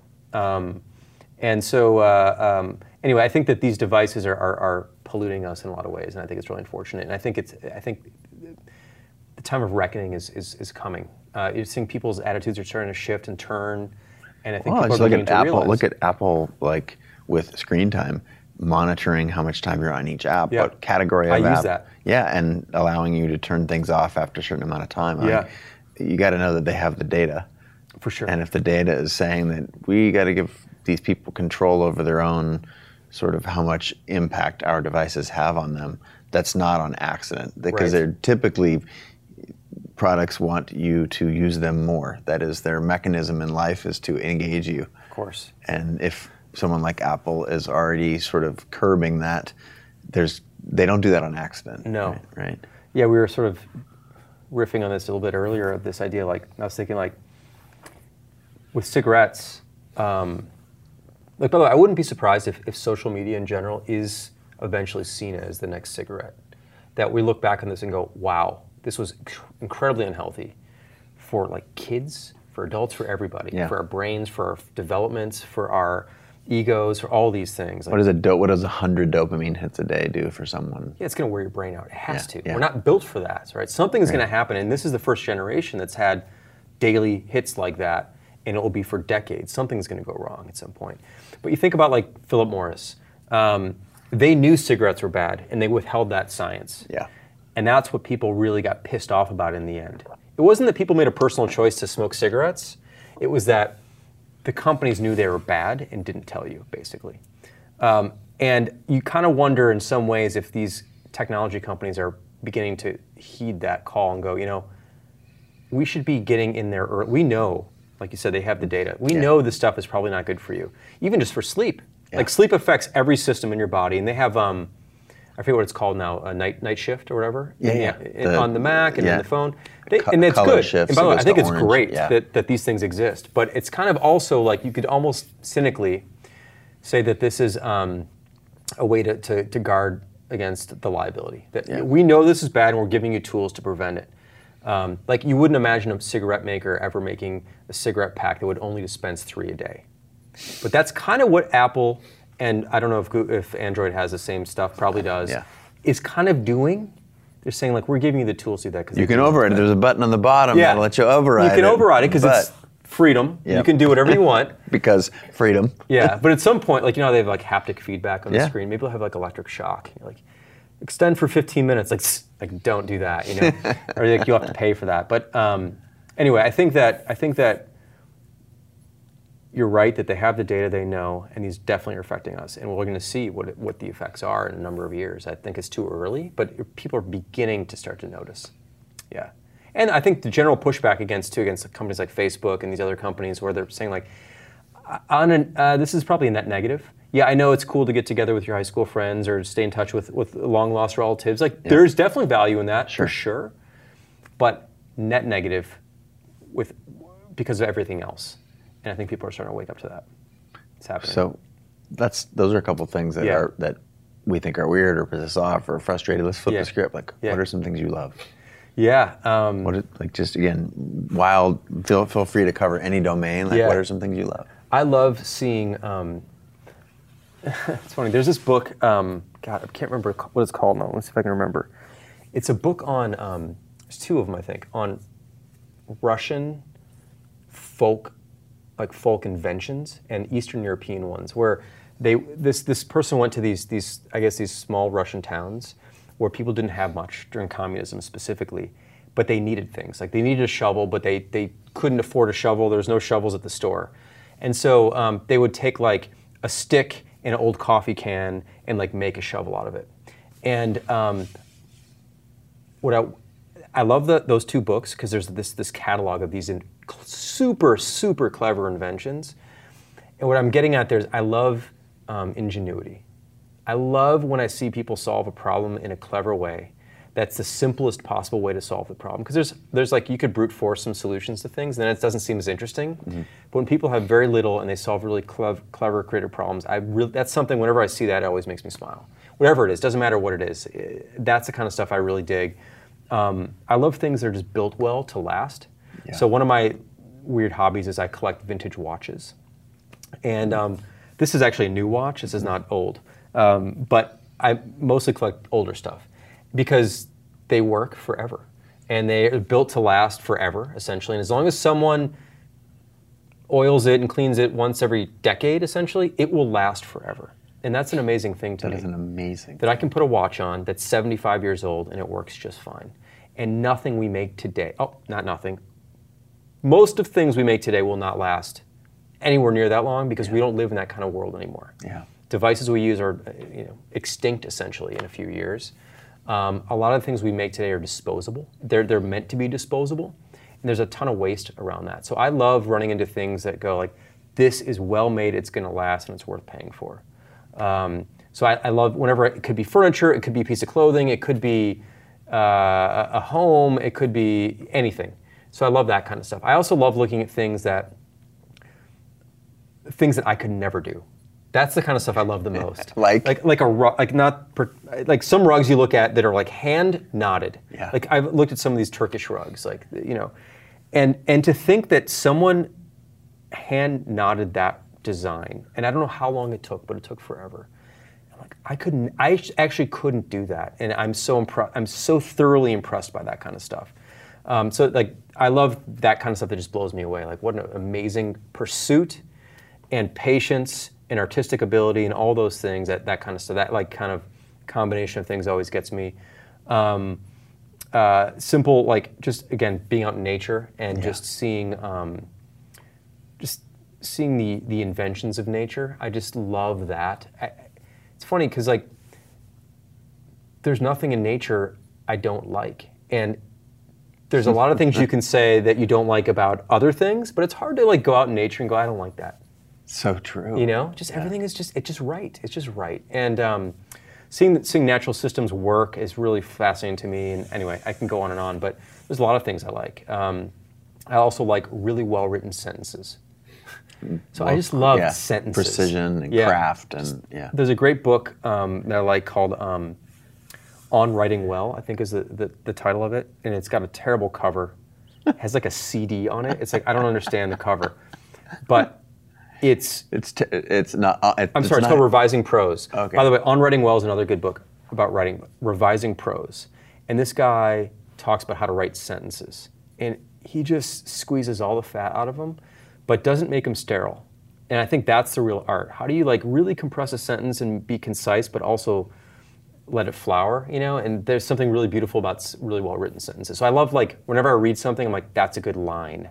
Like, I, or I hear something, I watch a movie, like, Yeah. that's a great line. I love lines, you know?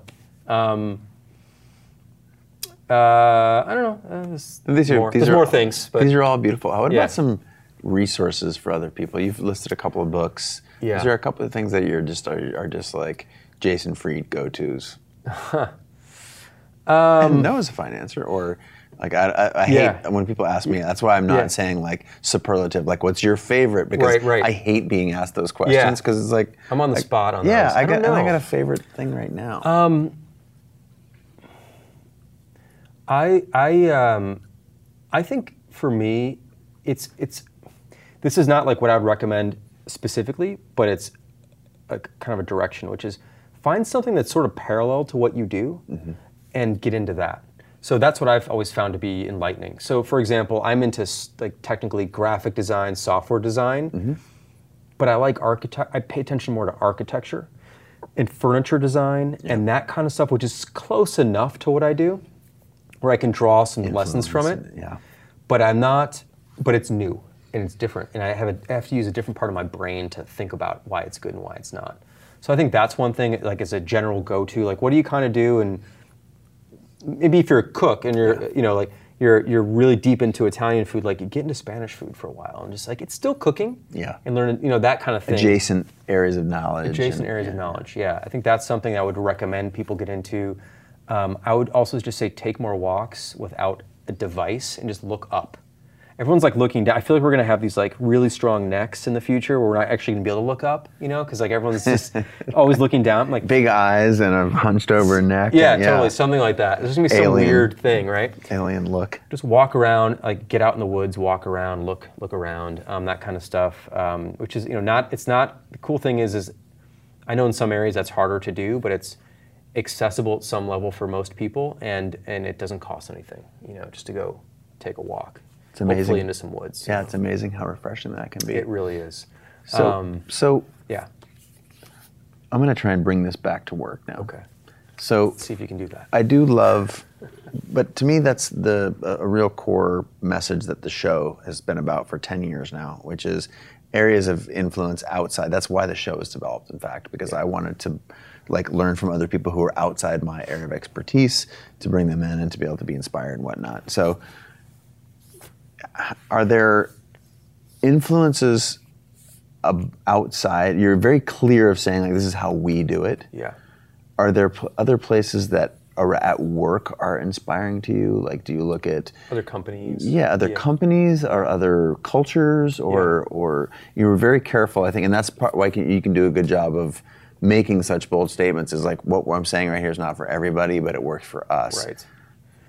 In line with the questions about your outside inspirations, and now bringing this back to work, Yeah. are there other models that you look to for like brilliance in work style and Yeah, I mean, I admire any organization of any kind that, that works, um, it, that's sustainable. So, um, so, but, but I'll, I'll give you something specific actually, because that's that's very broad and not very helpful. Um, one of the, the guys who in, inspired David and I a lot early on was this guy named Ricardo Semler, okay? and you should try and get him on your show. Wow. Okay, Um, Ricardo. He's great. He's from Brazil, and um, he wrote this book called Maverick, which was a book about his business. He inherited this business from his father. I think it's a big like it's a Brazilian company, big industrial company. They make like oil pumps for oil tankers, like big, huge, completely different from our world Industry. yeah. industry, Yeah. like hard, in, heavy industry stuff, right? He got this business from his father because that's how it works in Brazil. It's handed down. Mm-hmm. He gets this business. I, I feel like I remember it. This book is a while. It's, it's been probably 15, 20 years since I've read the book, or 15 years or something. But I remember he, he said something about like he got this big rule book. And he started looking through the book. And he's like, I don't understand any of this. None of this makes sense to me we're going to throw this out. I've inherited this business, but I'm going to do it my own way. I'm going to go talk to people like, how should we run this thing? And what should we do here? And what, what are the things we should do? What's different? And he came up with a vastly different way of running a business in a very traditional country, in a very traditional industry. So he did things like, um, we don't do this, but um, everyone's salary is out in the open. Everyone can see whatever they make, and they can give themselves raises. You give yourself a raise because it's public. So if you're going to give yourself a raise, and everyone's going to know what you're giving yourself. Like there's some self-regulation there because you're not going to. And also, if you don't live up to your new salary, like you could lose your job. So, but it's about like, what do you think you're worth, and why don't you prove it? Yeah. And I thought that was we haven't done that, but that's really interesting. Yeah. Um, he would he would let their em- employees hire managers. Typically, a manager would hire employees, but the employees that get to hire their own manager. Yeah, yeah. It's really like, and some of the stuff has been adopted in other places, but it's still very rare. And like 15 years ago or so, it was very very rare. Uh-huh. Um, the factory floor where they made the stuff can be rearranged by the people making making the stuff. Yeah. They can paint things any color they want. They can move machines around any way they want. Um, it's not like a foreman's job to say this is how it has to be. Um, they um, uh, he was very early about like working reasonable work hours. Yeah. Um, his whole feeling was like, if work can take you away from life at 3:30 in the afternoon on Sunday for a call, like why can't you go see a movie at 3:30 in the afternoon on a Monday, like while you're supposed to be at work? Like it's got to be equal. Um, so he's very big into that. Um, One more time with his name. his name's Ricardo Semler, and the book is called Maverick. He wrote another book called, I think like um, I can't remember. The, it's something about Seven Day Weekend or something. But there's another book out with a similar title, so it's not. I'm not sure. Just look up his Okay. name, Ricardo Semler and Maverick. Okay. Highly recommend reading that book. He's also the cool thing about him is he's taken these ideas and brought it into education. Oh, wow. In Brazil. Um, so he's opened schools around a very different method of, commu- of education rather than like a very traditional classroom lecture style Yeah. teacher thing, Yeah. um, sitting behind desks, and made it very participatory. And Cool. apparently, it's been, from what I understood, at least back then, it was doing very well. I don't know how it's doing now or what Sure. he's doing, but um, really fascinating guy. I've drawn a lot of inspiration from him, saying Yeah. like, you just don't have to do things the way everyone else does, and find the thing that works for you. And just because no one else has done it doesn't mean it doesn't work. Yeah. And just because everyone else is doing it this way doesn't mean it's working either. They're just doing it this way. Um, which is why the same thing about like um, people work, as we saw, talked about in the beginning, like working long or working hard doesn't mean you're working well. It just means you're working hard and working long. Yeah. It doesn't have any correlation with actually the output of what you're producing, yeah, the yeah. quality. So it's very similar there. So he's wonderful. Anybody else? Any I mean, other? people like, I mean, this is such a cliche, boring answer, but like um, uh, Warren Buffett, and Charlie Munger. Yeah. Um, I just so admire those guys. Yeah. Um, I mean, it's hard not to, I suppose. But what I admire about them is their their fundamental understanding of what matters and what doesn't.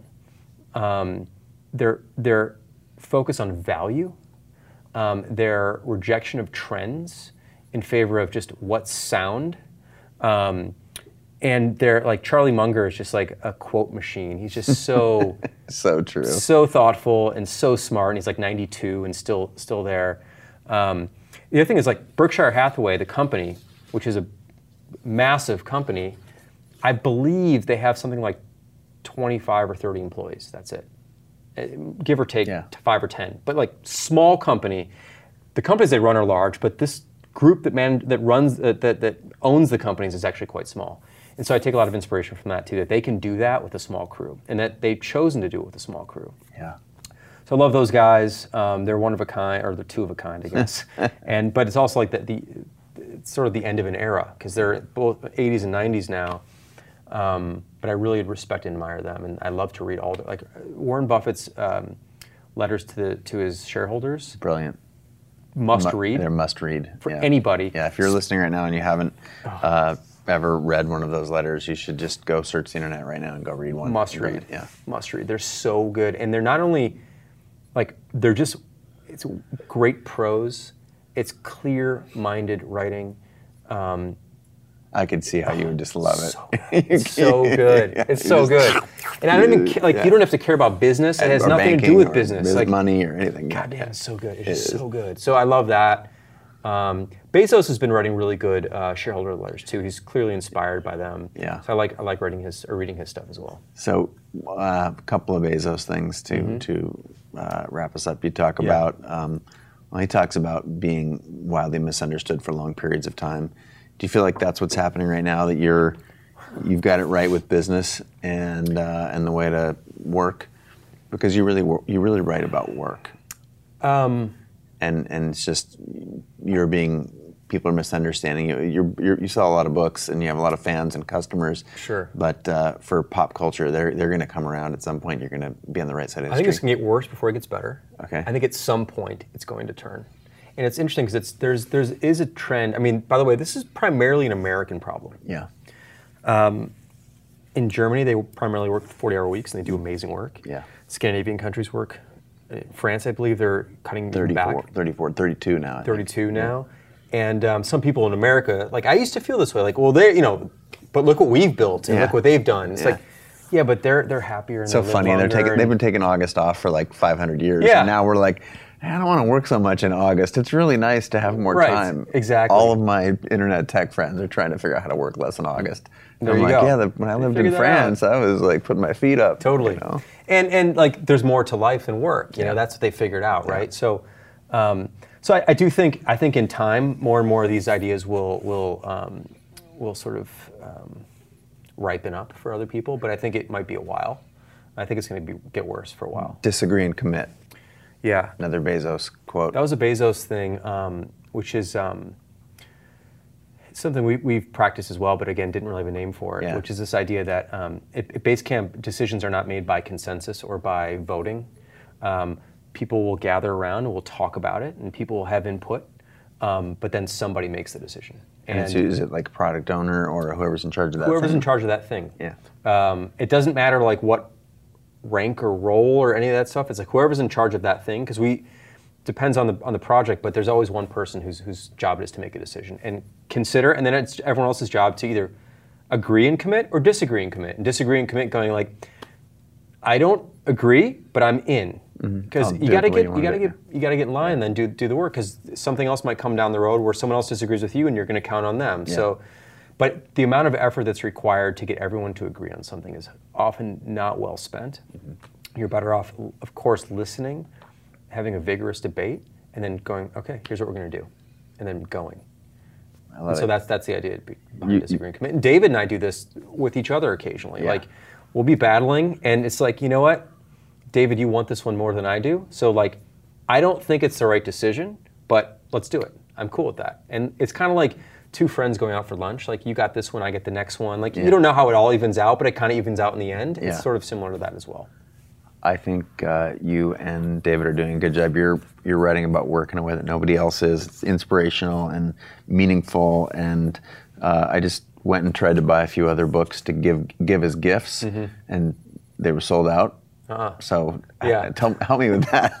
to get the more more copies. Yeah, of more copies if it doesn't have to be crazy at work. Yeah, our publisher uh, underprinted the book, so um, they sandbagged you like they didn't think you were going to be as popular. It was interesting. I mean, I'm happy to talk about it. Um, it was weird because um, we got a big advance. Yeah. And so when you get a big advance, you'd expect that they need to sell a lot of books to make the money back. Yeah. and that they would expect that it's going to be a popular book. And they didn't print enough. and um, and it wasn't like we sold. Okay, they printed about 14,000 copies. Okay. Rework, though, which was done almost 10 years ago, they printed 35,000 copies.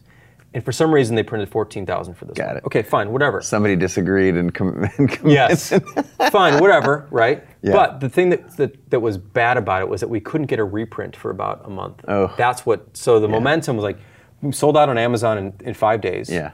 Um, thousands of copies, and then out of stock, like shipping two to four weeks. That sucked. But they just printed another, I think. 15,000 or something, so they're back in stock on Okay. Amazon and all the booksellers now. So, So you'll just a find them little- on the shelves again. Good. It was just a little blip where I A little blip. It sucked because like it kind of took the momentum out of it for a little bit, but the book is back in stock everywhere. now. Sorry, I love giving You gifts. can get an audiobook, by the way, which yeah, is um, it's a great way of giving that gifts. too. Yeah, I, Yeah. I love giving um, books as gifts, and I've been a big giver of rework for a long thank you time, very and much. uh, That's and it doesn't have to be crazy work as a new gift. So, Oh, thank you. thank you so much for writing it. Yes. Thank you for being, being a pioneer in future work and remote and all the, all the things that you've uh, called out here. And thanks for being a guest Oh on the man, show. it was really fun. Thanks for having me. on. Really appreciate Yeah. it. And for the folks at home, again, here's one more look at the book. Pick up a copy. Um, I'm Chase. This has been Jason. And thanks a lot. Have a great day. Hopefully, see you tomorrow. All right, that about wraps it up. But uh, hey, before you bounce, two quick things. Um, actually, I'm going to go three quick things. Thing one, A, thank you so much for being a part of this community. And I'm not quite sure how you, you landed on this podcast. It doesn't matter to me. The fact that we're all in this together and that we're able to have a conversation is awesome. I feel uh, honored to be in your ears right now and that uh, you've paid attention to what I've been doing, what Creative Live has been doing for some time, and whether it's been a day or 10 years, I just want to say thank you. It's also really important to know on the backside of that that I, I do a lot of responding to comments. So hit me up, uh, you know, direct message me on on Instagram or Twitter or at me. I try and respond as much as possible. So let's have a conversation that transcends me just being in your ears here. Let's try and do it some, somewhere out there in, on the internet land. That's thing one. Thing two, again, I'm not quite sure what channels you pay attention to me and my work, but please go check out. I'm at Chase Jarvis or slash Chase Jarvis or whatever on all the platforms. And it's really important to me also if you wouldn't mind checking out Creative Live. It's something that not only myself, but 120 other committed hardcore badass people come to work every day uh, to build the place where creators and entrepreneurs learn. So check that out. They're just slash creative live or at creative live all over out there on the internet. All right. Until again, uh, probably tomorrow. I hope I'll hear you. I'll be in your ears maybe tomorrow, and I'll look for your comments on the internets. Bye.